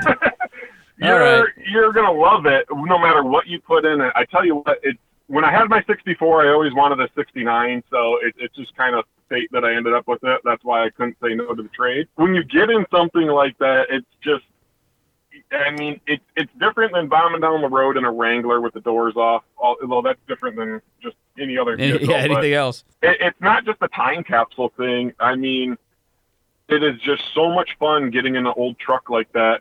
And, you know, I, I kind of miss that I don't have much space in my bed. You know, throw a few Well, things in the bed. just do me put a favor. errands in the truck. Make sure you go drive that thing every once in a while. Just uh, offset your uh, your your uh, Tesla douchebaggery uh, credits. His, Hey, you know, his, his I, I tried pretentiousness. waiting for this Wrangler. This Wrangler's only got like 33 miles of range. I need a good solid, like, I need 60. Just so stand by. just day, just hold your horses. You know things are happening. Stand by. And and I worked there. Look at I, I saw the JL punt three years. You know, I mean? Yeah, that's, Like, I, uh, I know it. good I know what can happen. So I can only imagine what's coming. But I need I need 60 miles to get to work, and I can right. charge at work. how about this? In three years after it's punted and comes out, we'll give you a call again and you can tell us all about it. Maybe I'll have uh, if I if I find out about it. and Like none of my friends will tell me anything. I mean, if, if I mean the minute you leave there, it's it's tight lipped. yeah, that's it. You're out. You're you're on the outs. I Sure. uh, You're oh man. I've said all I can say. I can't talk to you anymore, uh, Ryan. No, I know. He's uh, he's under. I am, you know, I just I want a Jeep. I mean, all the things I saw coming, the people I saw hired to work on new programs that still are not out, you know, and it's just like, I I mean, I bought a used one because I couldn't bring. Well, I, I'm probably too cheap too, but I, I couldn't bring myself to buy a new electric vehicle. So I thought, okay, I'll buy a I'll buy a used one. It won't show up on their uh, vehicles. So we s- watch like these pump in, pump out reports and garage change, you know, conquest and defection when I was there. I'm like, no one will ever see that uh, my Grand Cherokee was replaced by a Tesla. But um, at the same time, it's like I did it because you know the risk of buying a used one and the depreciation was lower, and I thought if I really hate this, I'm not going to be out as much money. I just I I freakishly love it so much. I was such a diesel nut before. Always the stroker motors, always looking for the torque. Oh, I don't even know if those two go hand in hand actually, but whatever. I, you know, moved the diesel engines and things like that. Working at Ram was a blast all through the Eco craze and Cummins up to, you know, 900 foot pounds of torque when I was there. Now it's a thousand. I mean, if you love torque, driving an electric vehicle, a true battery electric, not a hybrid, is just, it's, I would say it's like nothing else, but it is. It's exactly like driving a thousand. all right, you electricity pound- apologist. Know, That's quite enough out of you, But wait sir. a minute. Does, does your ex have ludicrous mode? uh, his Uh, ex, no, his ex girlfriend or his car? yeah, his ex definitely has ludicrous. Because I think right? everybody's ex has a ludicrous mode. yours does. Yeah. That's for damn sure. Got, No comment. I've got one of them. Every, everybody who knows me knows who it is too. All right. On that note, my friend, thanks for uh, spending some t- uh, time with us today. yeah, absolutely. Thanks for calling me. Anytime you guys want to chat or you know, lightning, you want to talk C10s, um, I'm totally open to. I, something different than anything I. I, I have started a file on my home computer. No joke. I've started a tab on my, my browser. I've been saving all the URLs, all the inspirations. Kind of like I don't like. You know, um, there's a uh, website called Pinterest, uh, I hate Pinterest for that, Pinterest. right? I hate Yeah, I was gonna say kind of like Pinterest, but no, without- nope, no, no. That is my there's a silent place you can organize all that. my silent protest against Pinterest because my wife is on it all day, every day for But cooking. that, and that, that has nothing to do with and- it. You can do a cardboard like I outdoor have. furniture. No, I just no, I just I'm putting everything in a file All right, on my that, computer. quite, that's quite enough out of you too. You know, All right, well, we All right. will uh, catch up with you soon, and uh, I don't know, absolutely. go go drive something with gasoline in it or diesel in it for us. Cleanse your Yeah, palate. yeah. I might- I might swap tomorrow. All right, I'll talk to you guys later. All right, brother. Talk to you later. later. Bye. Man, if it weren't for uh, him living in Michigan, I would totally swap for his life. Uh, wife or life? Life. Oh, well, I don't know his wife. I I was just mean, asking. it sounds like she's hot, but I, I don't. I don't know. uh, she does drive a Trackhawk. Oh yeah. That's instant ups your hotness by like two or three. It's funny that you and I have that in common. That your wife hauled ass, and then my wife had a. I couldn't get an edge an, a word in edgewise yeah, why- there. what was your story about your wife? So she drove. I think it was a Celica GT. oh, okay. And that was so- a turbocharged Celica at the time, I believe, right? I don't even know. Okay. I don't know. I just know that I've never seen a car like that go that fast. and she would just It's almost yeah, with her will. We she yeah, willed it to go somehow fast. She could just the rev limiter was at 102, but she willed it to 114. you think it faster, right? It was just I remember like going. I don't want to say our, go through our LA freeways here, but like there are some overpasses she was making these clover leaves on and Oh. stuff, and I'm in my little Toyota V6 truck. And I could not keep up with her. I was winding the gears out way past red line trying to keep up, and she's just gone.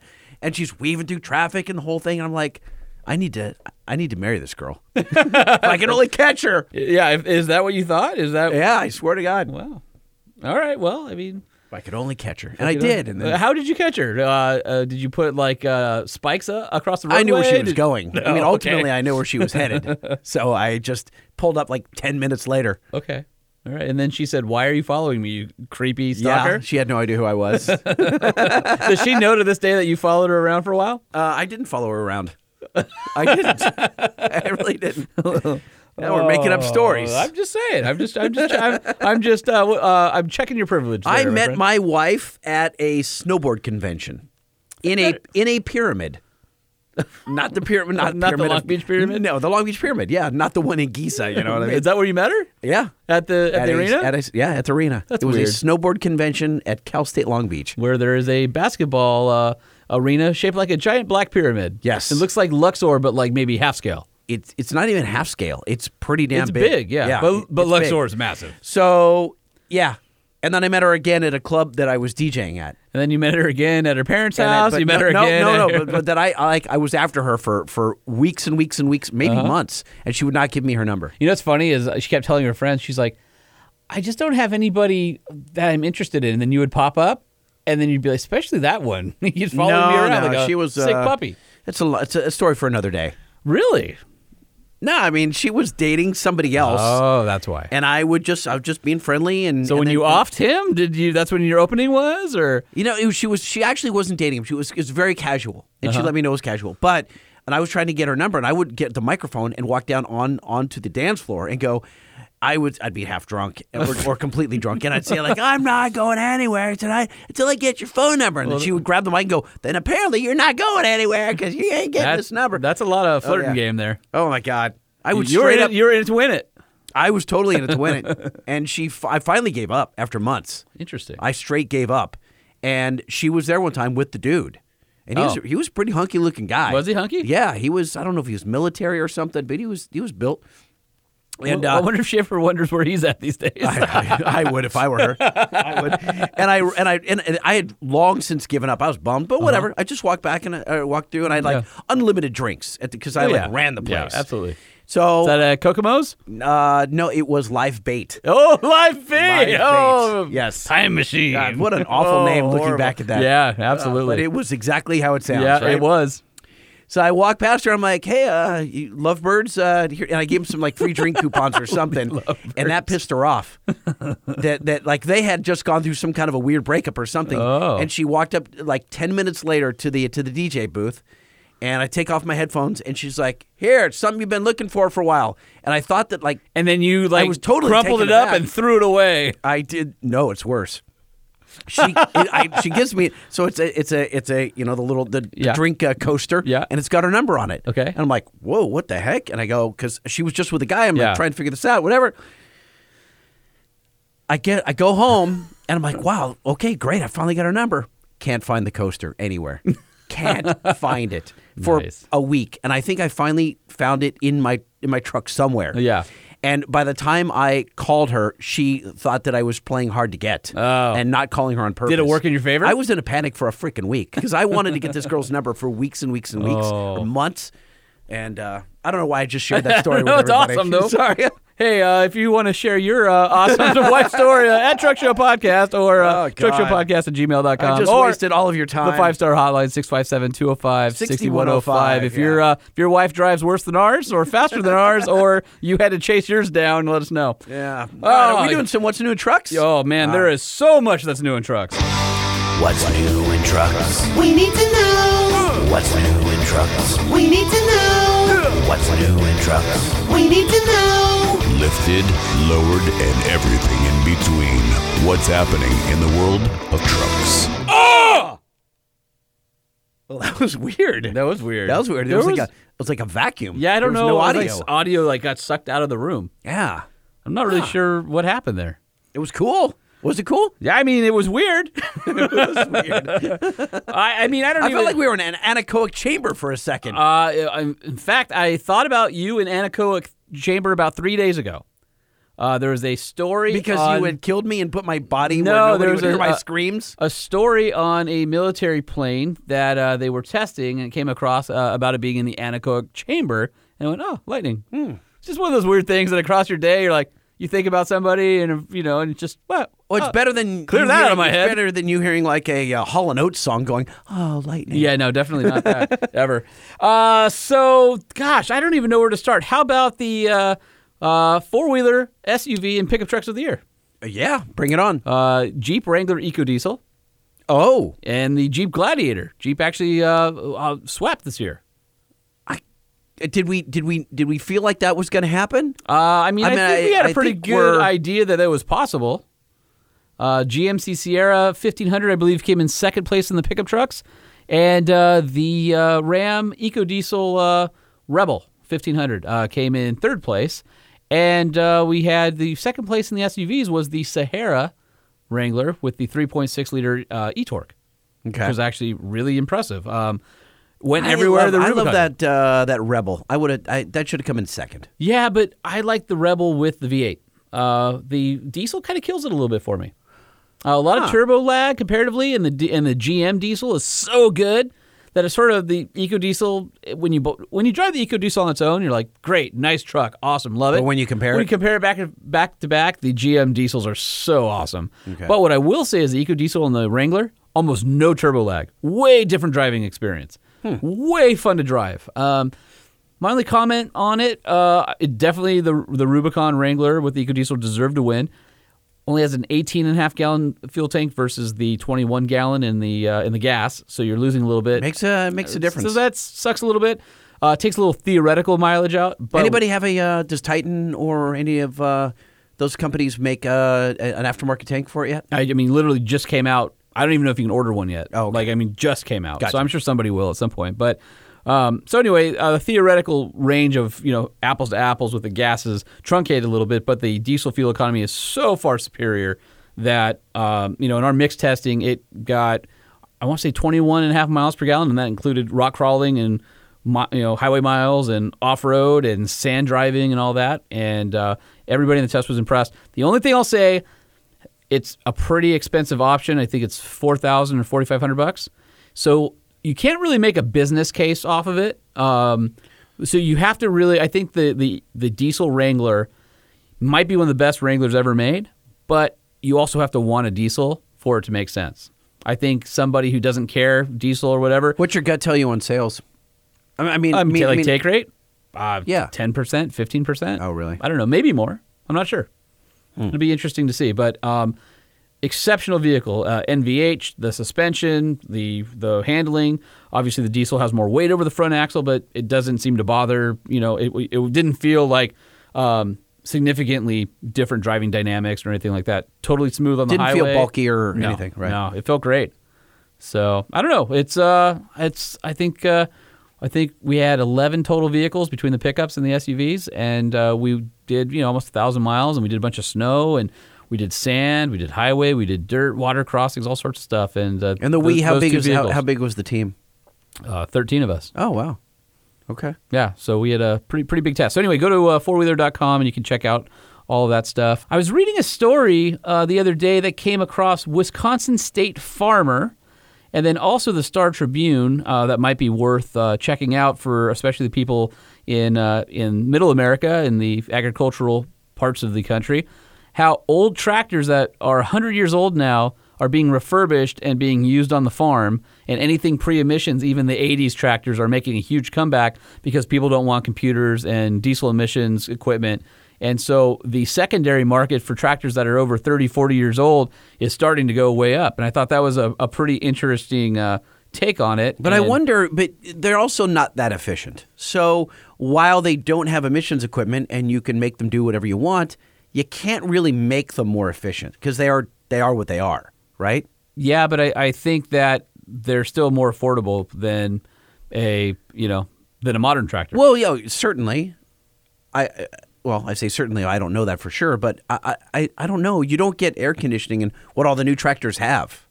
Oh, I bet you could. In some of, I bet some of the late '80s tractors probably had AC in them.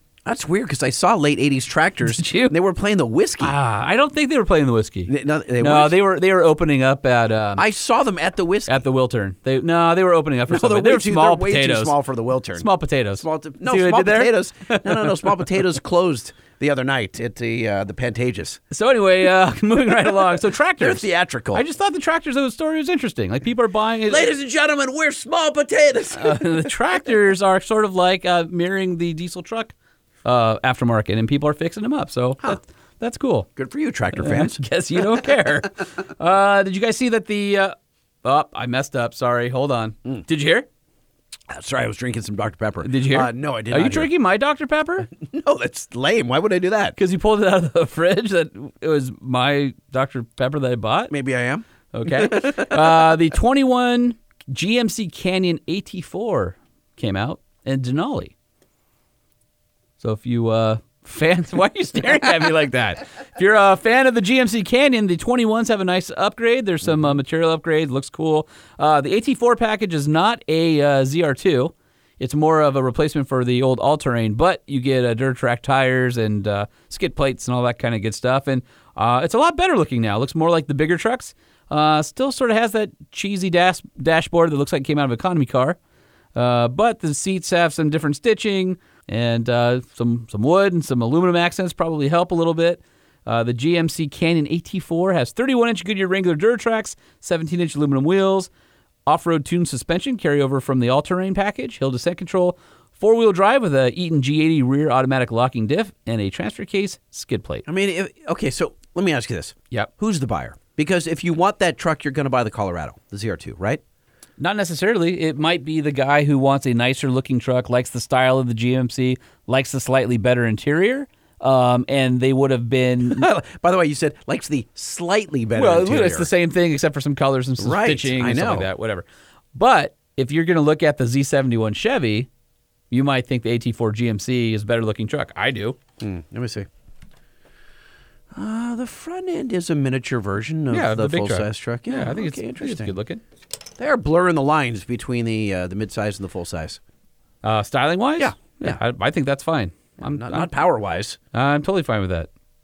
What All else you got? Uh, how I've, about I've moved on. uh, CES? yeah. Okay. Uh, the Sony car. Yeah, what'd you think about that? I thought it was uh, it's a it's been a one off concept car, but I don't know. Is uh, will Sony do anything? I, it was I, I, no. I'm not in. I'm not a go. You're you're, uh, you're a no go on the. I'm uh, a uh, I'm not a hard pass. I'm a I'm a I'm a I thought it medium was soft I thought it was coolish looking. yeah Yeah, but that's not what I was going to talk about. I was going to talk about the four by E's. the four by E's. Yes. Uh, tell me more about whatever that is. Those are the uh, plug-in Jeeps. oh, Available in the Renegade, the Compass, and the Wrangler. okay. And so I'll be able to talk more about the plug-in Wrangler later. I th- will say this because I can't say a lot. I will say that I think people will be surprised at the capability, and I think that people will be surprised at what Jeep does to make it a little more interesting than a gas-powered Wrangler. All I can hear is M Fargo. All right, moving right along. Damn it. Did you uh, did you hear? uh, no, I didn't. Uh, what is it about? Ford uh, announced today that the uh, Super Duty is now going to be uh, available. Even more powerful? Uh, that'd be hard to do. I know, right? Um, Thousand and how many pound feet? a lot, fifty. Uh, the Tremor package, you can now get a integrated front winch, a Warn twelve thousand pound winch, and have that installed. It's and it's been crash tested by Ford, and it works with the diesel or gas in terms of airflow and thermal efficiency for the engine and all that. Doesn't You don't want to block the uh, intercooler. Nope. And so uh, Warn, 12,000 pound winch integrated behind the rear bumper. And uh, the Tremor already comes with 35 inch tires, a rear locker, Mm-hmm. and now an integrated winch is an option. Okay. So we're getting awfully close to what a Power Wagon is. A Power Wagon was the one of the very first, well, first of the modern trucks to have an integrated front winch. It only has 33 inch tires, but it does have monotube shocks where the Tremor has um, big body twin tubes. And the Power Wagon has a front locker and front sway bar disconnect, which you can't get on the Tremor. But with this winch announcement, I think Ford is slowly inching. starting to inch toward you know the Power Wagon. And the fact that you can get a Tremor in a diesel, you can't get a Power Wagon. Is the Power diesel. Wagon so popular that Ford should be uh, that Ford should have it in their sights? Um, I think that if you're Ford, you have everything in your sights because Ah, you reign supreme, right? I think uh, for Ram, Power you just Wagon, crush the competition. Like the cockroaches that they are. no, I think with with Ram, Power Wagon is such an image vehicle of being you know burly and and awesome and all the things that you know people relate to it as a, an awesome truck. I think Ford's like, well, hey, wait a minute, we can do that. Hold our beer. And so uh, you can get that capability on the Tremor for uh, about a three thousand dollar price tag. Uh, a winch for three k.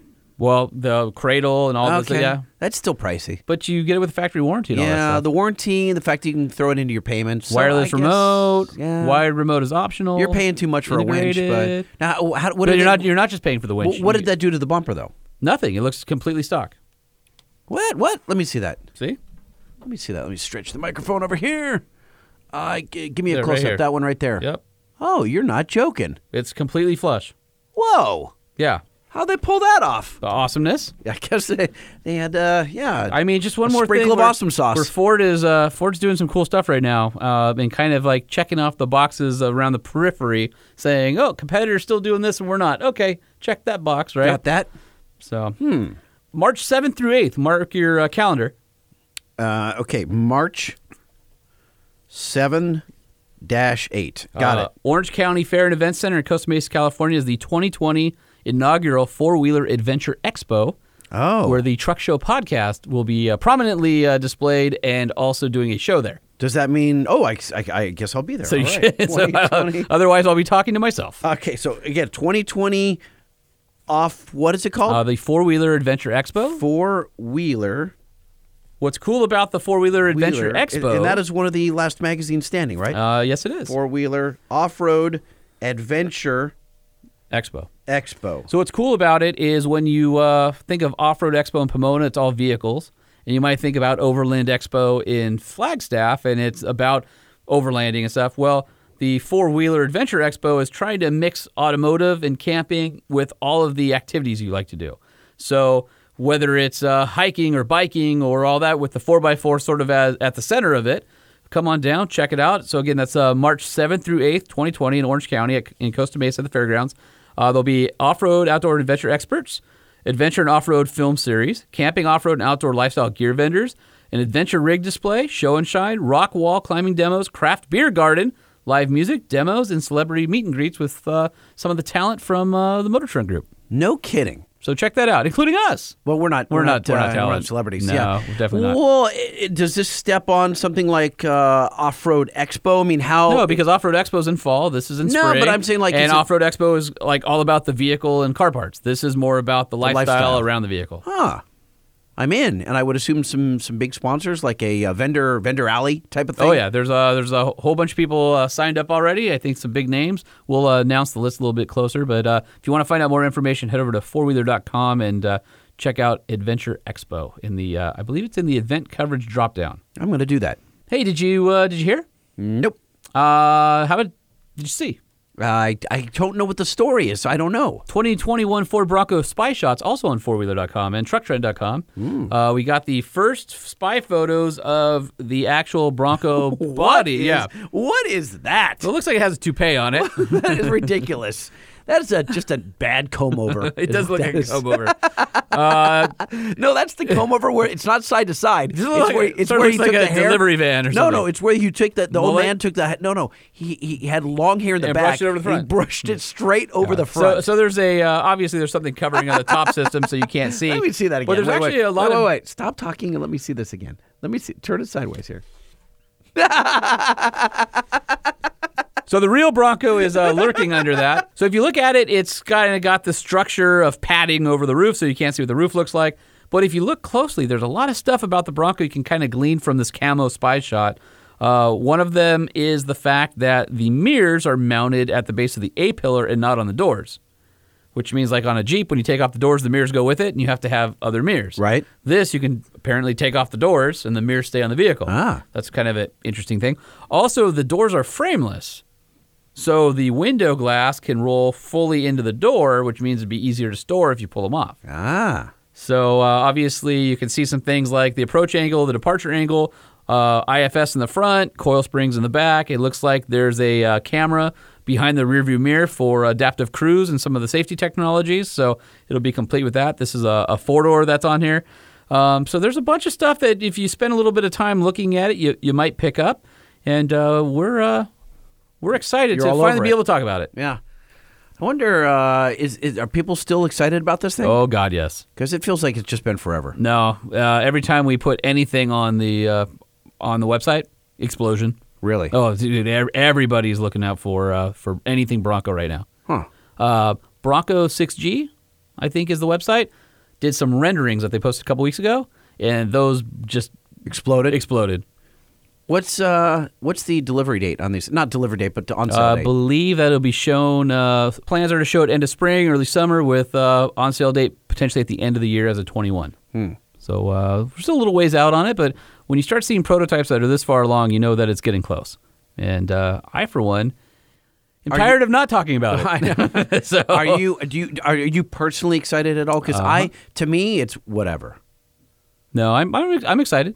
Okay. Yeah, I think it'll be cool. But I've never. I guess I've never been a Bronco fan at all. To me, they were always just kind of whatever. Yeah, all right. Yeah. Well, that's you.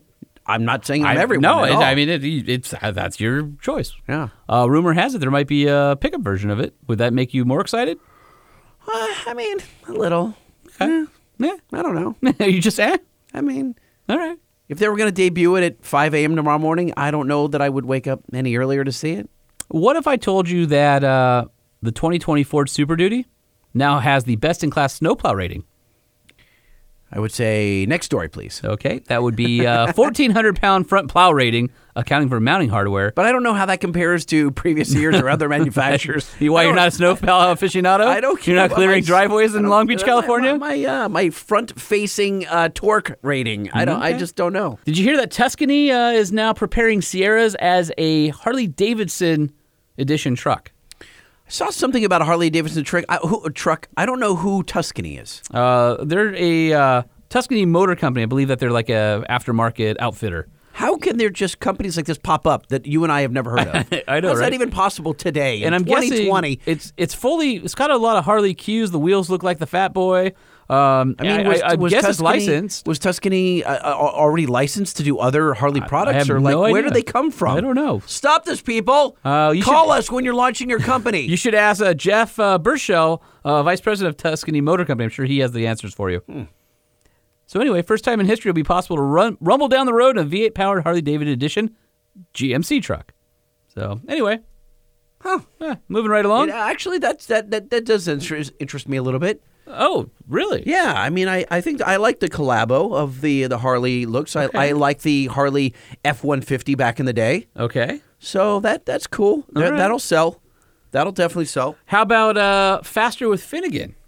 That I'm into. Okay. When does it debut? Uh, this week Oh, on the Motor Trend app. have it, has it already? Because when this comes out, is it yeah, it'll been- be. I believe it's tomorrow our time now, and then by the time people hear this, they'll be able to go back and find it. Okay. So you, you Motor Trend app, Motor Yeah. Trend on demand, Motor Trend stuff. everywhere. So you talked about how you liked watching Finnegan's Garage, and so you've probably gotten used to some of his buddies like Newburn and Cotton through his I exploits. just it really listen, Mike. If you're listening, he's probably not listening. But Mike, if you are listening, please do something about your goddamn microphone. Like seriously, just God, I can't hear you when you put the camera on a tripod and you step forty Okay. feet away from it. And I and it- this is a new show where we have uh, production values that you can get behind. So oh, that's right. This is a pro show. This is let's not. not disparage Mike and all of his good work. I love, dude. I watch it. I watch as much as I can, as much Mike as I can well, there's going to be more Mike. on. Can you let me get the story out? Go I want to ahead. tell you about more Mike. Go ahead. Go ahead. All right, so the show's about Finnegan introducing a vehicle that he's purchased. His goal is to make it faster, but the catch is he's going to race it somehow against, I don't know, someone.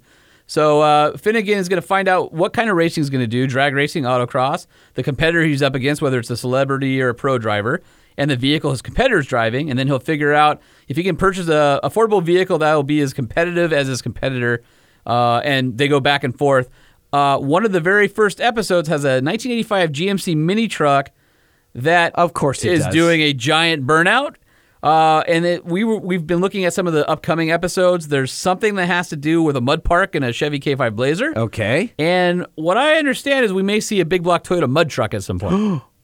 so uh, there's some pretty cool stuff. I'm Truck so stuff. in. I'm so in. So you know, Finnegan's a truck guy. So it's I'm like so in. It's sort of like a spin-off. Uh, you know, Freiburger has his spin-off with Roadkill stuff.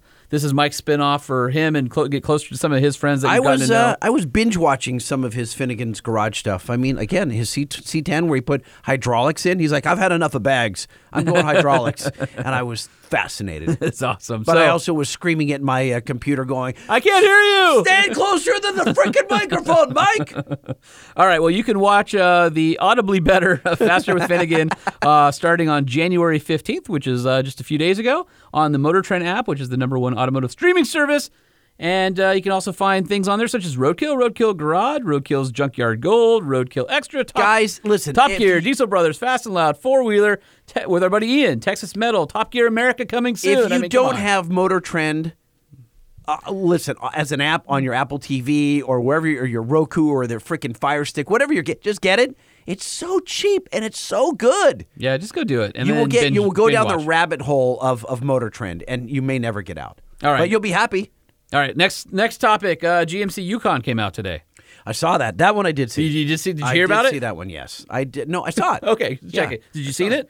I did like it. At first, I was I, I like the grill. It looks a little too large. Uh-huh. Uh, Like it- it- everything it's- these well, days? It's not as big as the like the, the, the ridiculous gills on the new BMWs. Well, I think the AT4 grill looks way better compared to the Denali. The Denali has that weird like like just the GMC feels like it's too high on it, and it has the mesh, but it goes into the side grill, so it doesn't look as clean. To me, the AT4 that's where it's at. Looks more like technical. Uh, let me see here. No, no, not not for me. I like no, the you like GMC. that better? I do. It does Yeah. look like a pig. It looks like a like a looks warthog. it looks like a warthog, but Yeah. I also would have put the GMC. that looks way center. better. I don't. I, I do. I, like just the like, that AT4. big grill. I think it's cool. I I I I do that. It's bigger in almost every way. So uh, it's got IRS. Wait, wait, so more wait, cargo. wait, wait, wait, wait. That's what she said. Damn right she did. Wheelbase is uh, 4.9 inches uh, longer. That's what she said. The overall length is 6.1 inches longer. That's what she said. Mm-hmm. There's over 10 inches of legroom, uh, additional legroom in the third row. That's what she said. The uh, cargo room behind the third row, uh, over 10.2 cubic feet more. That's what she said. Maximum cargo room over That's a what she 20 said. Yukon. That was a little premature. That's also what That's she said. what she said. Uh, 28 uh, cubic feet more uh, more cargo space. That's what she in the back. uh, the Yukon XL has uh, similar changes, also pretty uh, pretty impressive. So uh, powertrains are uh, GM's three liter Duramax in line six. You will be able to get a uh, 6.2 uh, V8, the 5.3 V8, 10 speed automatic, and by the way, uh, not only does the and the body actually looks a little bit different than the Tahoe, which is pretty cool.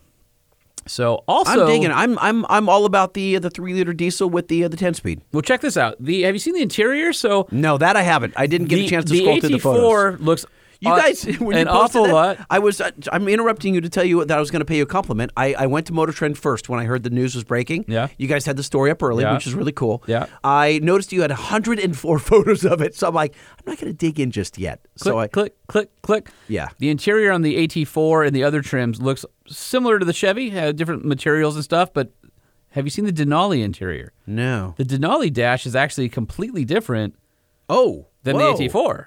Yeah. Wow. Way That's different. not even close. So the vents are in their own pod. The screen layout is completely different. And then this is sort of like a Land Rovery sort of uh, What's- HVAC. What is that to the left of the screen? You That get to the is right of the wheel. transmission selector. it's push button transmission selector. Wow. So anyway, uh, That that looks good. That's very modern is and that- yet is classy. That, that you? That's me. Is that your style? Mm-hmm. All right. I'm in. All right. So what do you think? Uh, you're, I'm going AT4. You're clearly going Denali on me. Yeah, absolutely. All right. All right. Well, Since we got our 2020 at work, I'm, Yeah. I'm all about that. I love it. the uh, three liter diesel's pretty nice, isn't it? No, no, no, no, no, no. We have the. I'm talking about Oh, the the bi- 6.6 liter. Oh, the big truck. Duramax. Yeah, but that's different class. I- Okay, but I, I More class than you'll ever have, I, I, sir. oh, there's no question about that. That's for that's for damn sure. and then did you hear that Hummer might be coming back? You didn't say it like you normally do. It's like, hey, did you hear? Did you hear? That's how you're supposed to say it. Sorry, I'm rusty. So try it again. It's been a long day. Try it again. Did you hear? No, what happened? Hummer might be coming back, Seriously? but not as a Hummer. I'm I'm honestly confused. Wait, Yeah. wait, I- I don't kn- know why. What? Okay, so didn't I- they? Didn't people just like torch them in in parking lots way back Right, in the so- day? so and what now, if- so why would you? Well, hold on. This Listen, sounds- listen, listen. Yeah. What if Hummer went through purgatory and then came back as a good thing? Allegedly. Oh, don't even tell me they're coming back as like electric trucks or something. So I don't. Okay, so I don't know. There, this is Is a that what you're this saying? Is a convoluted story. Okay. All right. I have a guy. So back in the day when I used to uh, hang out with the Hummer crew, there was a guy. Mm-hmm. That's crazy because I was hanging out in the Hummer crew, but it was in the San Fernando Valley. It was Totally something different. totally yeah, different. Yeah, completely different. Okay. Uh, you know, when we were doing the Hummer brand and doing stories and driving those all the time, uh, there's a guy who had a competing website called HummerGuy.net by the name of Brian Dooley. And so Brian and I have stayed in contact over all these years. And he reached out to me the other day. He goes, "Hey, I got some info. I'm I'm I'm firing back up the website, and uh, I got some info for you. you. You want it for the podcast?" I go, "Don't tell me anymore, because we're gonna call you." Oh, really? He didn't. Uh, he didn't pull back the curtain. No, so we're we're cold. Well, I mean, he knows we're calling, but we haven't Right. talked about this. Okay, so here we go. Okay. Yellow. Hey, Brian Dooley. It's Lightning and Holman Truck Show Podcast. How you doing? What's up, man? Great. How are you guys? Fantastic. Word on the street. Well, not really word on the street. Holman sitting across from me right now says that you have some uh, some info about Hummer coming back. Yeah, so basically, I talked about how you and I used to uh, cover Hummer back in the day, and you had the HummerGuy.net website, and you kind of reached out all excited because you guys have uh, have kept in touch over the years and said, "I've got Hummer news," and I said, "We got to get you on the podcast." And you and I haven't talked about it, so uh, I'm leaving it up to you to break it to our uh, our audience right now. Okay. Yeah. So, I mean, for all intents and purposes, I've been living in a cave when it comes to automotive news uh, for the last decade or so because Hummer is, you know, the GM wound down the brand, and that was that. And By at the, way, time, uh, they- he followed Hummer. He used to have the Lacar uh, guy.net website before that. No, you did yeah, not. Then, then it came out of hibernation for Hummer, and then they killed it. So Yeah, I mean, what happened was is that they wound down the brand, and at the time they said, you know, we'll we'll never say never. GM said never say never about GM uh, or Hummer returning, rather, because they wound it down. They they tried to sell it off, but it didn't go through. Uh, Right, there was, was- Chinese government problems, and uh, there's a whole slew of uh, of messy issues. Basically, there was a bad breakup with the dealers too. A lot of GM dealers really got burned on the deal, um, so there was a lot of bad blood there. And and they said at the time that really the only way that Hummer could come back was if there was a way to get rid of the negative stigma around it being a gas guzzler, which is no easy feat. Um, but enter alternative drivetrains. Uh, and, and at the time, they, they were, I think, trying to do four different types of different drivetrains that they were experimenting with at GM. That was their big thing. We're, we're trying four different things. We're going to figure out what works. Um, but it seems at this point that that electric is is leading the way. So they have announced. No, I'm sorry, they have not announced. It's uh, nothing is official yet. Um, but all of the rumors. I mean, I've been watching the rumors for you know over the, the last decade or so, and most of them are are just complete BS. Um, but lately, things have looked more like what rumors feel like if you know the automotive industry. Um, so. Uh, here's what we know so far, which is not very much, but they look like they're going to be producing a Hummer pickup truck first. Um, I, I hit it too late. Damn Yeah, it! you did hit it too late. damn it! Damn it! Damn Wait, it! So what Brian's telling us is that Hummer, Sorry. Hummer died, went to purgatory, and now they're coming back.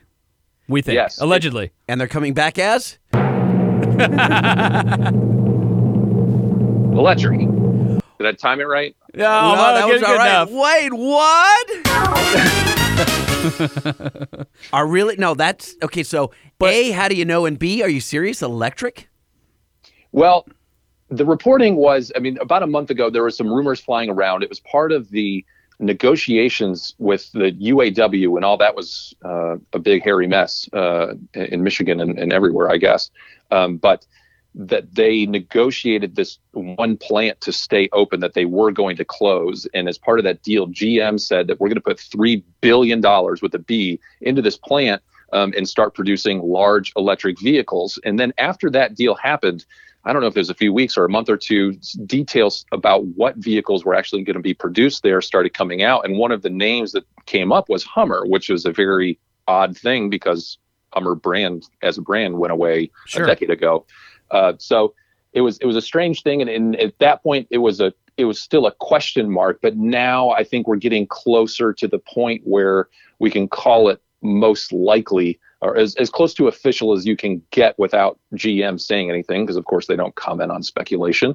Uh, but uh, the Wall Street Journal um, has covered this. Automotive uh, news, I think, is is also. But I mean, they they everybody has their own sources, but I think it's getting to the point where it's getting out to the ad agencies that are are part of it because the other part of the rumor, the other half of the rumor. Wait, hold on. We need that- the, we need the uh, the drum roll. Okay. Oh wait, Drum roll. Sorry, I was going on. Because this is sort of weird. effects. Okay. Sort of weird. All right. The other part of the rumor is a Super Bowl commercial coming in just a few weeks featuring LeBron James to announce the comeback of Hummer. What? yeah. So I Wow. super, super weird. Okay. yeah, we'll see. And will they But be I think- sold in GMC dealerships? That's the yes. I mean, that's the the short story because it, it has to come back under another brand because The dealer GM is not going to go there, through the, the, the whole dealer process again. It'll be a sub brand like Bronco's going to be like they want to do with Raptor, you know, on the Ford side. Other companies are doing that as well. Yeah, and allegedly it's going to be Hummer by GMC. Uh, and there's talk about the the first vehicle being a pickup truck, which is an interesting choice because Hummer was never known for pickup trucks. Um, they had the H3T, but that that certainly wasn't their bread and butter. So that's an interesting choice. But then two, if allegedly there's a couple sources saying that if that rollout goes well, then they might be looking at an SUV version uh, at some point as well. So uh, it's really tough to say what what a Hummer electric all electric truck from GMC would look like. Uh, That's a mouthful. but- yeah, Well, so wait a minute. If they're going to do, if they're going to roll out a commercial with Le- LeBron in just a couple of weeks for the Super Bowl, that means they've got a vehicle that's damn near ready to go. And I don't that know is- about that. No, really? Just it's just a hype Here's spot. why I think that because it's it's early enough. I mean, that, that's not to say that they don't in the in the bowels of, of GM's design center um, have have a pretty good idea of what they would want it to look like, because someone had to sign off on the deal and say, yeah, this is something that I think will sell, and let's let's do it. But I would guess that if you're going to bring back Hummer, that you're going to bring it back as slowly and as you know intriguingly yeah. as possible Um, so Strategically, I- yeah. yeah, I would see them hinting at, you know, maybe even just using the Hummer logo. Uh, you oh, know, so that, that you would be the first could time just that it, be this might just be a teaser. I think that it will be. I do not think that we're going to see a vehicle revealed. I mean, I would be surprised if we did. I just don't expect a full vehicle reveal. All right, so you said Wall Street Journal has reported on this, and there are some other sources, but how are you this plugged in, and why Hummer for you? Like, why HummerGuy.net? How did you get started? I want the quick backstory on uh, why you're the aficionado. Um, I grew up in a very small town um, called Mishawaka, Indiana, um, and we're not known for much, um, but we do have the AM General Humvee plant, um, and this is Ah. where AM General was uh, uh, started. and They're they're still here uh, in the area producing Humvees for the military. Uh, so, uh, growing up around that, it was not uncommon to see Humvees driving down the road. Uh, a lot of Humvees leaving for uh, the different wars uh, that we were engaged in over, uh, you know, the last three decades. Um, and, the color change too. That was you always knew what what part of the world the wars were in because when I was growing up in the 80s, they were all green, uh, and then in the early 90s, of course, it all switched and everything on the lot changed to uh, sand color. So you always knew what part of the world by uh, just driving by the Hummer plant uh, or Humvee, uh, as it was. Having that kind of in the area, we also have the off-road track where AM General teaches you know army special forces and you know all these different uh, people on how to use their equipment. Um, but this is also where uh, the h2 is built or used to be built. Um, they they wanted to do it alongside so they built a very large plant on the side of the humvee plant.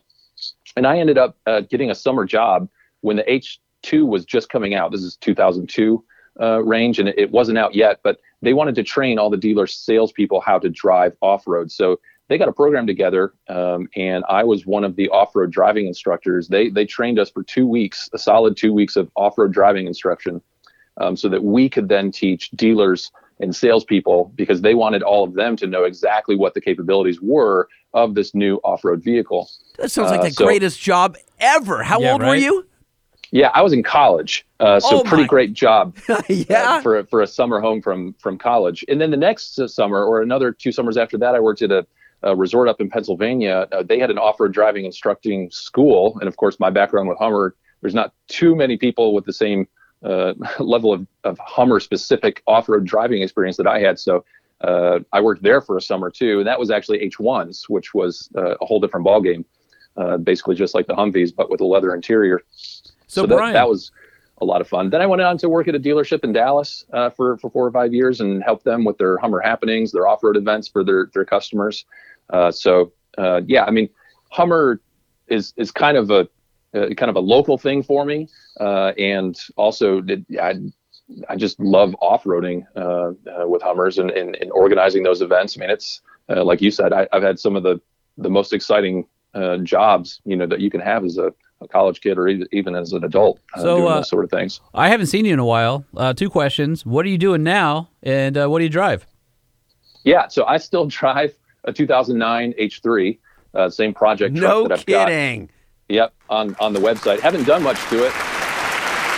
Keeping it alive. Yeah, no, for sure. I only have probably 71,000 miles on it uh, now, so uh, it's in uh, in pretty good condition. Uh, the nice thing about all the off-roading that I was doing is that I was actually off-roading in other people's trucks. Um, so that is the best way to off-road I've found because you don't have to worry about things breaking, uh, or you just take it in the shop and say, "Hey, here, you guys deal with it." Now, Um, for so- be, being such a Hummer guy, how do you feel about the Joint Light Tactical Vehicle, the JLTV by Oshkosh? Um, well, I mean, that's a, the whole different, whole different type of vehicle. Um, and I know that Is there's it, a though? lot of different competing. Oh yeah, it's way bigger, way better. Yeah. I mean, it's it is bigger and better and faster it's the and difference. else, be- but it's the difference between the Hummer and a military Jeep. You know, like a M38A1 or something. It's the difference between the JLTV versus a Hummer. It's that big of a leap in size and capability. I just didn't know if he was like the Hummer is always going to play, you know, uh, own a bigger part of his heart. Got it. Kind of like right. being well, a I, am t-shirt not sure that I can supplier. legally own a JLTV, um, or if there there are any for sale. So, um, so there's that part of it that I can't actually buy one. Um, so, I do tend to prefer to, to own vehicles that Hard to make it through are the legally drive-through in a- available. JLTV Right. too. right. Uh, this is crazy electric. Yeah, so we'll. I guess we'll find out more. Are you going to stay plugged into the story and uh, and keep us in the loop? Yeah, there's a lot of Hummer faithful out there uh, that are have kind of been waiting for this. There's a lot of people that concerned about, you know, what is GM going to do um, and how how are they going to pull this off? Are they going to pull it off? Uh, so everybody's kind of waiting to see whether or not they do, and we're all hopeful. Uh, I mean, Hummer was a great brand. It stood for a, a lot of great things in the off-road community. It was best in class, uh, and if they keep that going, I think they'll they'll have a lot of success. But if they just slap a Hummer Edition badge on a souped up GMC, I think it's probably going to do more harm than good. But uh, time will tell. One thing's for sure, we're going to DVR the commercial with Le- LeBron, if that actually happens, and we're going to have to play it back on the show and analyze it. Uh, frame by frame. Frame by frame, under a microscope, whatever we got to do. Yeah, in audio. It'll be uh, really we'll. Use a black, Riveting. look, use a black light as well. See if there's any like weird, like messy stains on it. Uh, I don't know why we would do that. I don't know. Hey, I have a question before you let you go. I, you, I'm sure this isn't the first time you've been asked this, but how many adult companies tried to buy HummerGuy.net off you? None, but I was waiting for way. a Hummer joke. I was waiting. No for it. way. Yeah, uh, my Yeah. my uh, my man Lightning here is uh, is I a look- 14 year old in a uh, old man's body. And, I go uh, lowbrow every single he time. He cannot help himself. But how do they not want HummerGuy.net? I, I'm seriously like to be honest, Brian. I'm watching him and I'm watching him shake. I was watching the sweats. I'm like, he's he can't contain himself. No, I It's- have to ask. I have to ask. No, there's a lot of Hummer owners that also have a, a similar mindset. Um, and and I think one time I went to an off-road event and and I had it on there, and of course they all knew. If you're in the Hummer community, uh, especially back then, it was kind of the go-to source for Hummer news. So it was a a respected thing. But I think a buddy of mine took the the truck that night. And he was going to some country concert in Dallas, and he was so embarrassed to have the decals on the side of his truck because he was getting all kinds of whistles and uh, and weird stuff. So, uh, but yeah, I, I think it depends on the venue. Uh, uh, on on what what sort of brand that how it's received anyway. Because I would have been shopping that URL to like all these San Fernando Valley companies, going, "Hey, man, I got the ten grand." I mean, I'm surprised you didn't even ask Brian why he had his name legally changed to uh, Brian the Hummer Guy Dooley. all right, well, Brian, very interesting story. All right, my friend. Yeah. Well, uh, good to catch up. It's probably been I don't know what ten years. At least, yeah, Man, well, hi. Good to good to hear your voice again. Yeah. Likewise, we'll we'll keep you guys up to date. All right, sounds good. Don't be a stranger, and uh, we'll catch up soon. All right, sounds good. Thank you. All guys. right, see ya. Thanks, All man. right, Bye. Bye. Okay, so I'm looking at the clock here, Holman. we might have uh, gone a little long with Brian. Uh, some people said that our Gale episode was too short. So are we going to make up for it well, on this it one? was weird because you and I were doing, and I really did. I I felt bad because we probably could have and should have gone longer. Yeah, but I your- your legitimately had to get to my wife's birthday, so we had to clip it a little short. And I think Gale, uh, you guys don't know this about Gale, but he likes the data, right? He loves, Loves the data. digging into data, and he felt that this episode was a little light. It was it was story time with Gale, which he enjoys. he loves telling stories, but he also loves explaining things to to folk. And we didn't get to do enough of that, so I think he's already planning on the next episode where he can sink his teeth into some some, some data. So we promised everybody know your notes, and I pulled it all today. Mm-hmm. Uh, but we're not going to get to it. Is that what you're telling me? I am telling you that. All right, so we can do I- inbox. I yeah, we should think do something, uh, reader. we- wait, hold on. yeah, yeah. We should do something listener centric, right? I agree 100%. So let's jump into some email. All right. You email, yeah. I email, do it. We email, that's right. Everybody email, type it up. You email, proofread. I email, send it. We email, click it. Everybody email. All right, Holman is going through the email. He actually prints them out. And uh, you're sorting. So I have three, you have three? Or you, you hogging some over there? Uh, I'm hogging a few. I like your head bob toward the end there. Hey, you like that? Yeah, it was good. It was good. You had the rhythm. Here you go. Yeah, the rhythm of the night. All right, so we got some uh, got some emails here. You don't like my DeBarge reference? I wasn't even paying attention. Did you, were you talking? Feel the rhythm of the night. Oh, Na, God. na, na. Does anyone remember that Oh, song? yeah, I do. I'm embarrassed. I, I tried sing to remember. I tried to f- remember that I forgot it. Uh, do you want me to start or are you going to start? Yeah, you can go for it. Uh, this one is titled "I Have a Truck." Oh well, Okay. I think I can uh, safely. No, you know what's funny is, sadly, I cannot say that I own a truck yet because You still don't have a I title. do not have the I thought you said title. that somebody found it and allegedly. no, no, no. I know where the title is, and the guy had a, a, a heart attack or something. I know. or- Where, I know where the title is. It's in the hands of a guy who specializes in uh, uh, registering hard to register vehicles. Oh my god. And I was told, and I, when I called the guy who set it up with that guy, Yeah. um, I said, "Can we just hurry it up?" And he's like, "Hey, it's going to cost you seven hundred bucks in back in, in fees and taxes." I and told you that. BS."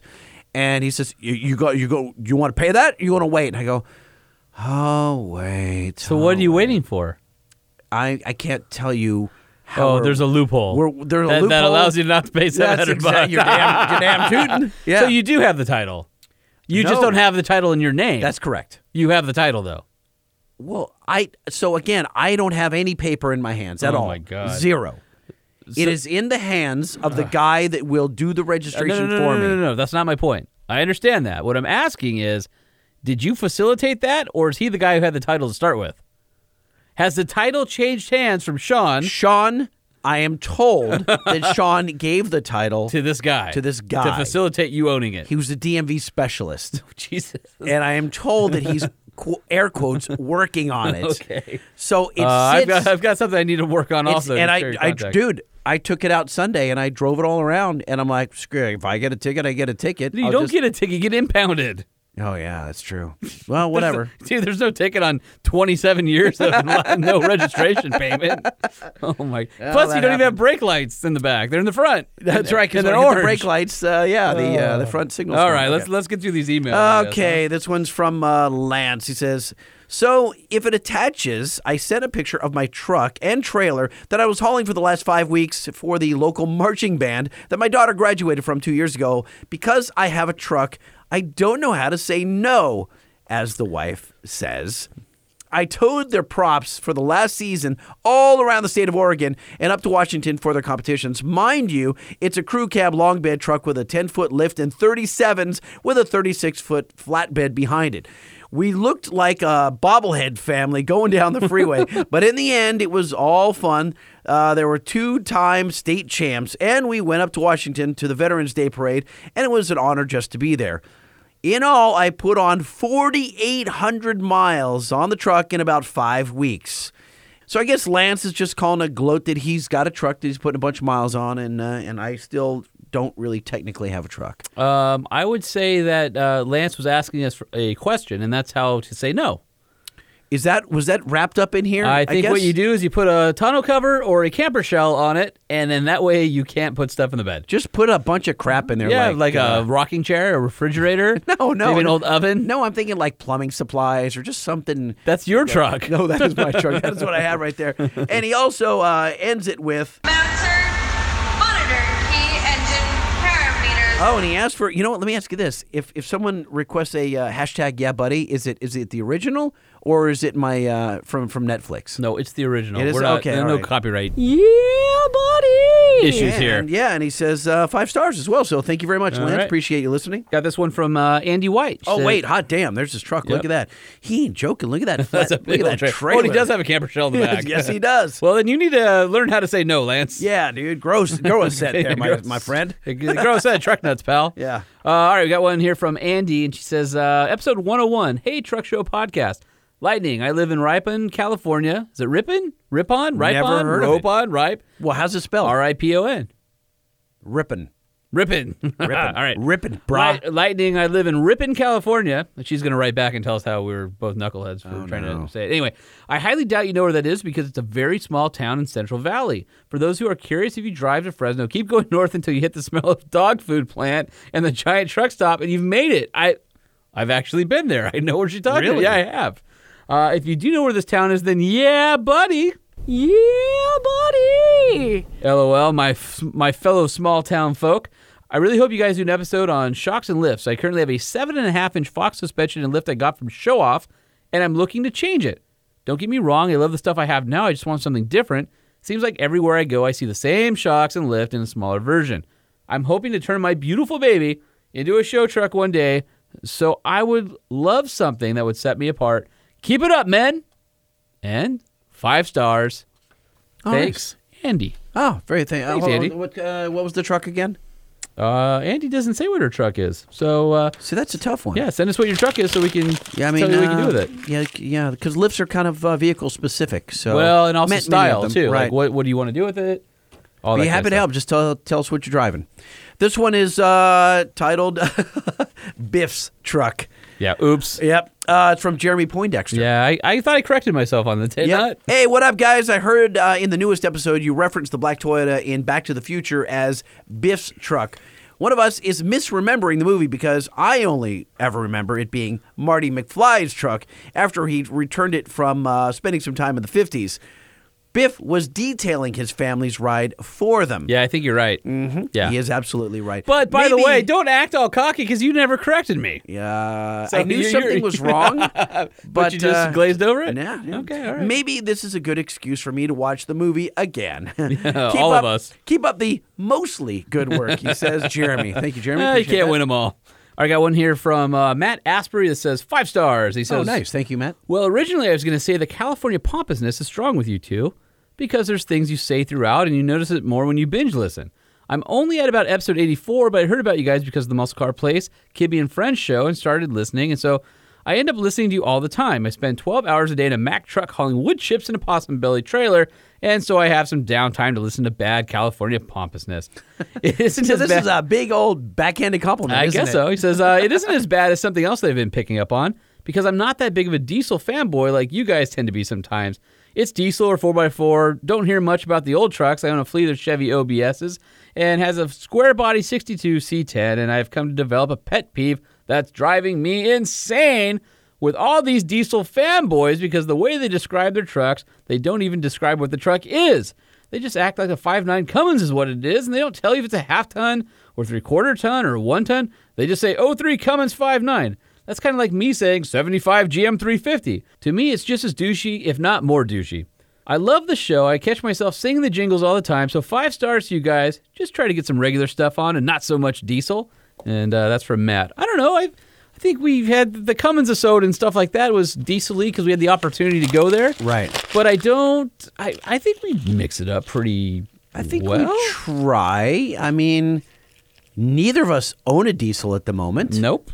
Uh, I think maybe because what I do for a living might bleed into the show a little bit, just because it's become kind of my personality. But I don't think we do. I would. I, I hope it's balanced. If it's not, I think you're probably aware of it. What was his name again? I don't know. You That was Matt. It. Yeah, Matt. I think Matt. Um, you're probably aware of it because it just you know like I can't not see cars with their with their taillights out. You know when I'm I'm coming up on them like today tonight going to the studio and I, I, I here I here I come up on another Lexus with, with the lights off, right? I just can't not see that. Like you can't not You hear can't not us- seen that? I can't not I can't See you what I did there? not yeah, I do see what you you can't not hear us talking about diesel. I get that. Now, one thing that is interesting is you're right. Guys won't say that I drive a Ram truck. They'll say, "Yeah, I got a five nine, Right, or they'll say I Yeah. got a Cummins five nine, I got a Cummins. But usually it's a Ram guy I who's I saying it, I- and it's I'm driving it's a Ram. I- I'm a Power Stroke guy or whatever. So I, I you know, I, I kind of see that, but the, I think those diesel guys associate themselves with the engine more so than the the truck itself, the body. Yeah. Maybe. I- why is that? do you I don't know. Because they love the engine. They're Cummins guys. Yeah. There's Ford, there's Chevy, and there's Cummins guys. Right? I mean, that's what it is. Huh. Next email. Yeah. Okay. Sorry. V8 Ranger Raptor. Trucker Jones says um, in the Hey, subject Trucker line, Jones. Lightning and Holman. I just read that uh, Australia will have a five-liter option in their Ranger Raptor. Interesting. That is rad if true. What really interests me though, does that mean a 5.0 Bronco is possible? Trucker Jones. Cool, uh, cool email, Trucker Jones. Uh, I got one here from. Whoa, uh, wait, wait, what? wait. What? Why did you just gloss over that? I didn't. I said cool email, Trucker Jones. You didn't address his Tucker, question. good job. About what? About a five-liter Bronco. That's a great email. I just, I, I literally addressed it by saying great email. Ladies and gentlemen, do you hear what yeah, I'm hearing? I'm hearing that I've got an email about the Gambler I'm hearing 500. that, I'm hearing that uh, I'm interested in that, but I'm hearing that Holman is glossing over something about I'm a not five-liter go- no. Bronco. I just acknowledge great email. Great email. Embark. That's All what I right. hear. Got one here from Tyler Guillory, and he says, uh, Gambler 500, what's up, guys? Loving the podcast and all the info that comes out of it. I finally got caught up with all the episodes, and now I have to wait a freaking week for a new episode. This is uh, right before Christmas. Oh yeah, sorry Uh, about that. He said, anyway, I'm not sure if you guys have found a gambler rig, but I've uh, found one for you. Yeah, it's kind of a drive, but what's better than a road trip with your best buddy to pick up a sick whip? I don't know. What is that like? I don't know. We haven't done it yet. and he says, uh, yeah, buddy. Yeah, buddy. And he says, uh, good luck on another 100 episodes. And this is the sick whip for $1,500. By the way, Oregon seems to go be where old mini trucks go to die. I don't know. Oh, this is a mini. yeah. Oh, I saw this one. Yeah, dude. Terra That is Graphics. a, uh, It's got uh, uh, Blazer, uh, GMT 400 Blazer wheels on it. And so this is what year Toyota is this? This Uh, is a 86. Toyota 86 Toyota extra Regular cab. Wow, look at that is Look at- the be- Oh, it's got not a not just a scissor bed, it's a scissor tilt bed. Yeah. Or whatever you But call wait, that. but look at the taillights on it. That looks like it's an S S10 lights on the tail. what the hell? All Oh, kinds of look at how stuff. nasty that frame. Look, I mean, Oh, that is great. Weird. But it doesn't run. It's in pieces. it'll break. Oh, this it's a Nissan. It's a Nissan? Yeah, it is a Nissan. Oh, Look, sure it's enough. a quad headlight Nissan. Huh. Huh. Look at those graphics on that thing. That is That is straight. lime What is it? Is that 88? What would you what would you Yeah, something. Oh, this is '86, but the graphics are straight out of uh, late '80s. Uh, Yeah. It's like a molten, foggy green that goes into a charcoal and yellow Terra graphic, and wow, That's all us, it's only dude. fifteen hundred bucks. But does it run? hey, if I didn't buy that new shotgun, I could buy this truck. Oh yeah, you bought a freaking blue shotgun. I did buy a blue shotgun. Knucklehead. That should have gone towards our uh, uh, our, our fund, our uh, gambler, Uh, well, gambler it- it's- fund. instead, it went toward my fun. yeah, Got a that's uh, not as fun for me. got a nice uh, Beretta A400 12 gauge Xcel 30 inch barrel for little uh, uh, sporting sporting clays. Mm. So I think uh, some people play golf. I like to go shoot clays. That's my golf. You should go out there with me sometime. I would love to. I bet you don't hit Episode- anything. Uh, no, actually, when I was out, I've only been out Oh, twice. I was- where are you, sir? I was saying, okay. yeah, well, I've been out twice. Okay. To Corona, where Yeah, you go. Raahauge's, yeah. Okay. And both times, the guys I were with were like, "How many times you've done this?" And I said, "Never." Did you shoot the rabbit? I don't know what that means. Uh, the one on the ground. No. Hmm. No. Just it was always up in the air. We have a date planned in uh, February. You want Yeah. to join? I'm in. All right. Yeah. I would do we're that in going to do some heartbeat. shooting. Yeah. Well, uh, I'll tell you which day it is off the air. Okay. Yeah. No, I'm excited. You get to uh, that. take out my new gun. Uh, subject line is episode 98 from Jacob. My four year old daughter has a better man card than Lightning. Hey, she absolutely loves my C20. Anytime my wife mentions selling it, my daughter gets all teary eyed and tells her we cannot sell it. We need to fix it. She sits and watches all my Motor Trend shows, goes to drag races and circle track races with me. But back to the point. She loves tools, working on cars with me, and I'm sorry that your boys don't share your interest. Yeah, so am I. Uh, hopefully, you guys have youth T-shirts because I'd like to get her one. Oh, uh, we don't. we- oh, no, you can. I, I think we do. Store.motortrend.com. Oh, really? And search for Truck Show Podcast. I believe you can buy a youth shirt off that. oh, no kidding. Store Yeah. dot motor Store- store dot motortrend.com. Yep, Got and it. then search for uh, Truck Show Podcast. All right. Um, well, let's uh, let's end with a couple uh, really good reviews. We haven't done reviews in a while, and uh, we can always use your five star reviews. Uh, head over to uh, Apple Podcast app or iTunes. Leave us a uh, five star review. Please subscribe. Share We with your friends. Don't ask for those enough. Every show that I hear, Yeah. they start the show, both YouTubers and Mhm. podcasters, they st- the first one minute out of their mouths, they're like, "Hey, we'd love you to subscribe. We just we suck at this, but we right, well, really well, we let's need do your that at the support." beginning. Well, we've already done the beginning. Well, not not this show. Maybe next show. Okay, we Just- should do that. We should remember. Oh, uh, we should remember to ask people to leave uh, five star reviews. I'm writing that down. Mm-hmm. Uh, we need to remember to hawk our uh, our t-shirts at store. Dot motor- motortrend.com. motortrend.com. Uh, we also need to uh, do the Motortrend app uh, promotion, which I believe the holiday promotion we were talking about, which is like two bucks a month been without ads or I think it's been extended. Oh wow! So head over to motortrend.com for uh, the Motortrend app special. And, uh, you know, uh, what else do we need to do every episode? Uh, oh, we need to do uh, uh, uh, uh, know your notes. okay, we'll write that down. No, you're not. All right, so uh, that should keep us honest. All All right, right. well, for right now, let's uh, let's hit up a, a couple reviews here. We've got one by uh, a guy named Skin Guy Twenty Three. Skin guy. Yeah. So first we had uh, Brian at hummerguy.net. yeah, this is and now we Skin have Guy. Skin guy. Uh, he says uh, t- the title is Yeah, Buddy. oh, yeah, okay. Hashtag yeah, buddy. He says, I very much enjoy Jaboobly and Hubba Bubba. Each show is entertaining and somewhat informative. Makes the long commute in my F 150 more. Somewhat informative, he says. makes the long commute in the F 150 more tolerable, and it's five stars. That's by our friend Skin Guy. Five star review. Five stars. Thanks, Emmy. Got one from uh, from Marstar eight ten. Says uh, girls like trucks too. Says my name's Marley. I'm an 11 year old girl. I listen to the Truck Show podcast every week with my dad. My favorite episode is the one where you eat the fruitcake. I love the jingle for Know Your Note. Vroom vroom vroom vroom vroom vroom vroom vroom. All right, maybe I can do a little of that. Know your note. Let me, where is it? I wasn't prepared to play it here, but I can go. Let's play this. Know your notes. Vroom, vroom, vroom, vroom, vroom, vroom, vroom. That's for Marley. That's for Marley. Yep. And then she ends it with, "Yeah, buddy." Oh, crap. I wasn't ready for you to go right back to some yeah buddies. Yeah, buddy. Should you really be saying crap to an 11 year old who just said she idolizes you? Yes. Okay. She's got to learn some words. Wow. All right. And she says, uh, five stars. Stars. Sweet. And we got one here from uh, Dave32. But she's listening to this podcast. She knows what to expect. I, I hope so. She doesn't have sensitive ears. She- At least she listens She's with our her dad. peeps. She's our peeps. I'm ho- she is our peeps. And I, I hope her dad uh, teaches her better than uh, to ever. no, 'cause out her- with us. Her dad is letting her listen. Well, I guess I Her listen. dad's the culprit. I let my 12 year old listen, so I guess. Uh, I guess uh, Mm-hmm. uh, anyway. All right, we got one uh, from Dave32 says, uh, like drinking a beer with your buddies. So, fun fact if you regularly listen to the Truck Show podcast at 1.5 speed or greater, the guys sound drunk when listening to them at 1x speed. It's hilarious. we, we need to play us slow speed. I, I have an idea for that. Uh. that will off air. We'll- Okay. it'll be down the line. okay, interesting. He says, really, though, this is a great podcast and has become my weekly stop to stay informed in all the latest truck news. Be sure to follow them on Instagram, too. You'll love what you've seen. Oh, don't come at me with scene. He says, by the way, I stole my daughter's phone to leave this review. That's uh, Dave32 at Anthem Off Road Wheels. And Wait, he's at Anthem Off Road Wheels? Yeah. Hook a brother up. no, hold on a second. what off road vehicle do you have? No, we need Joshua Mazzaroli. Yes. At Vague Industries desperately needs some wheels for his YouTube show and his event in Arizona.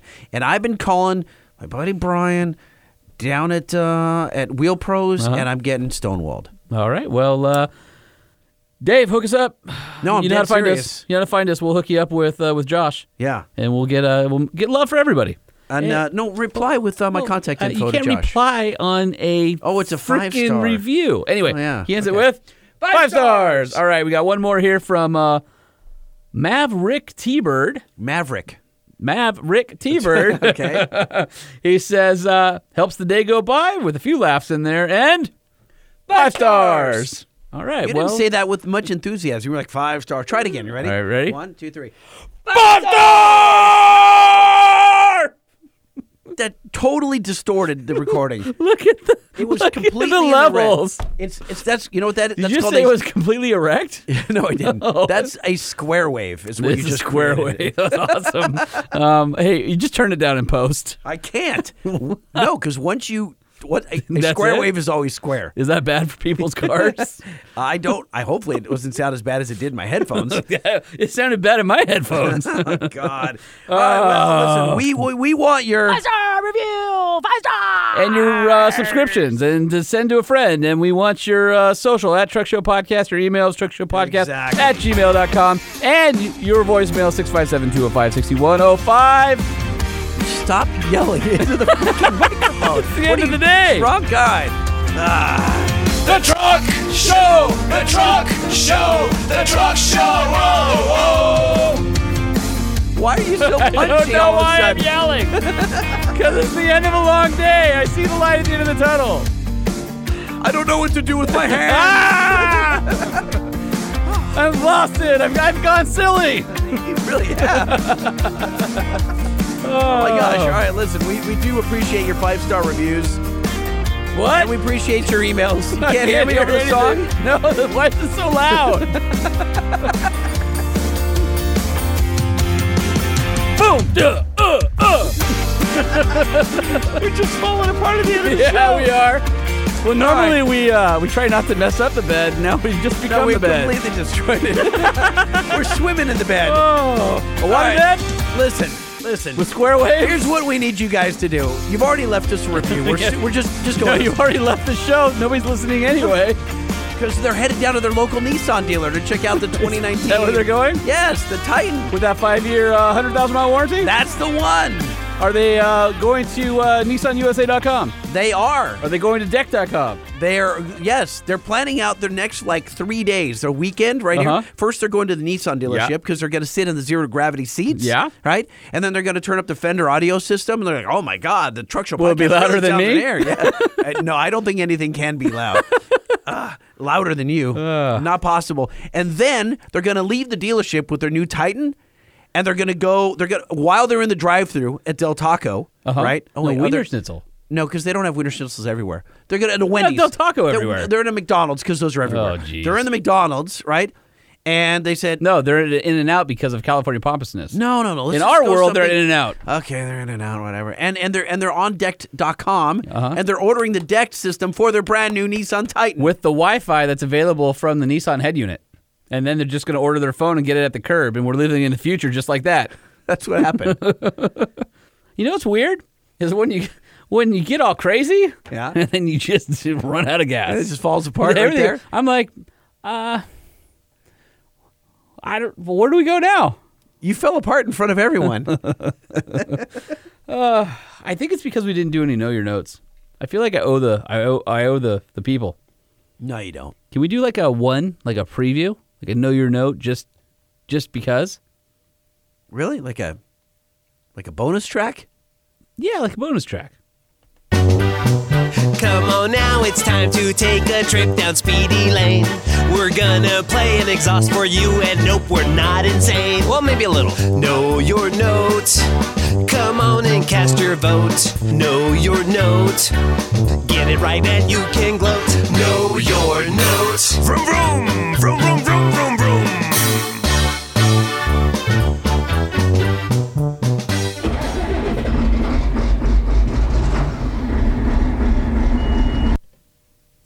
Well, that was it. That's all you get. Next My week on the Truck God. Show podcast. That is l- lopey. It is Lopey. Hmm. All right, you have one week to figure out what it is. One more time.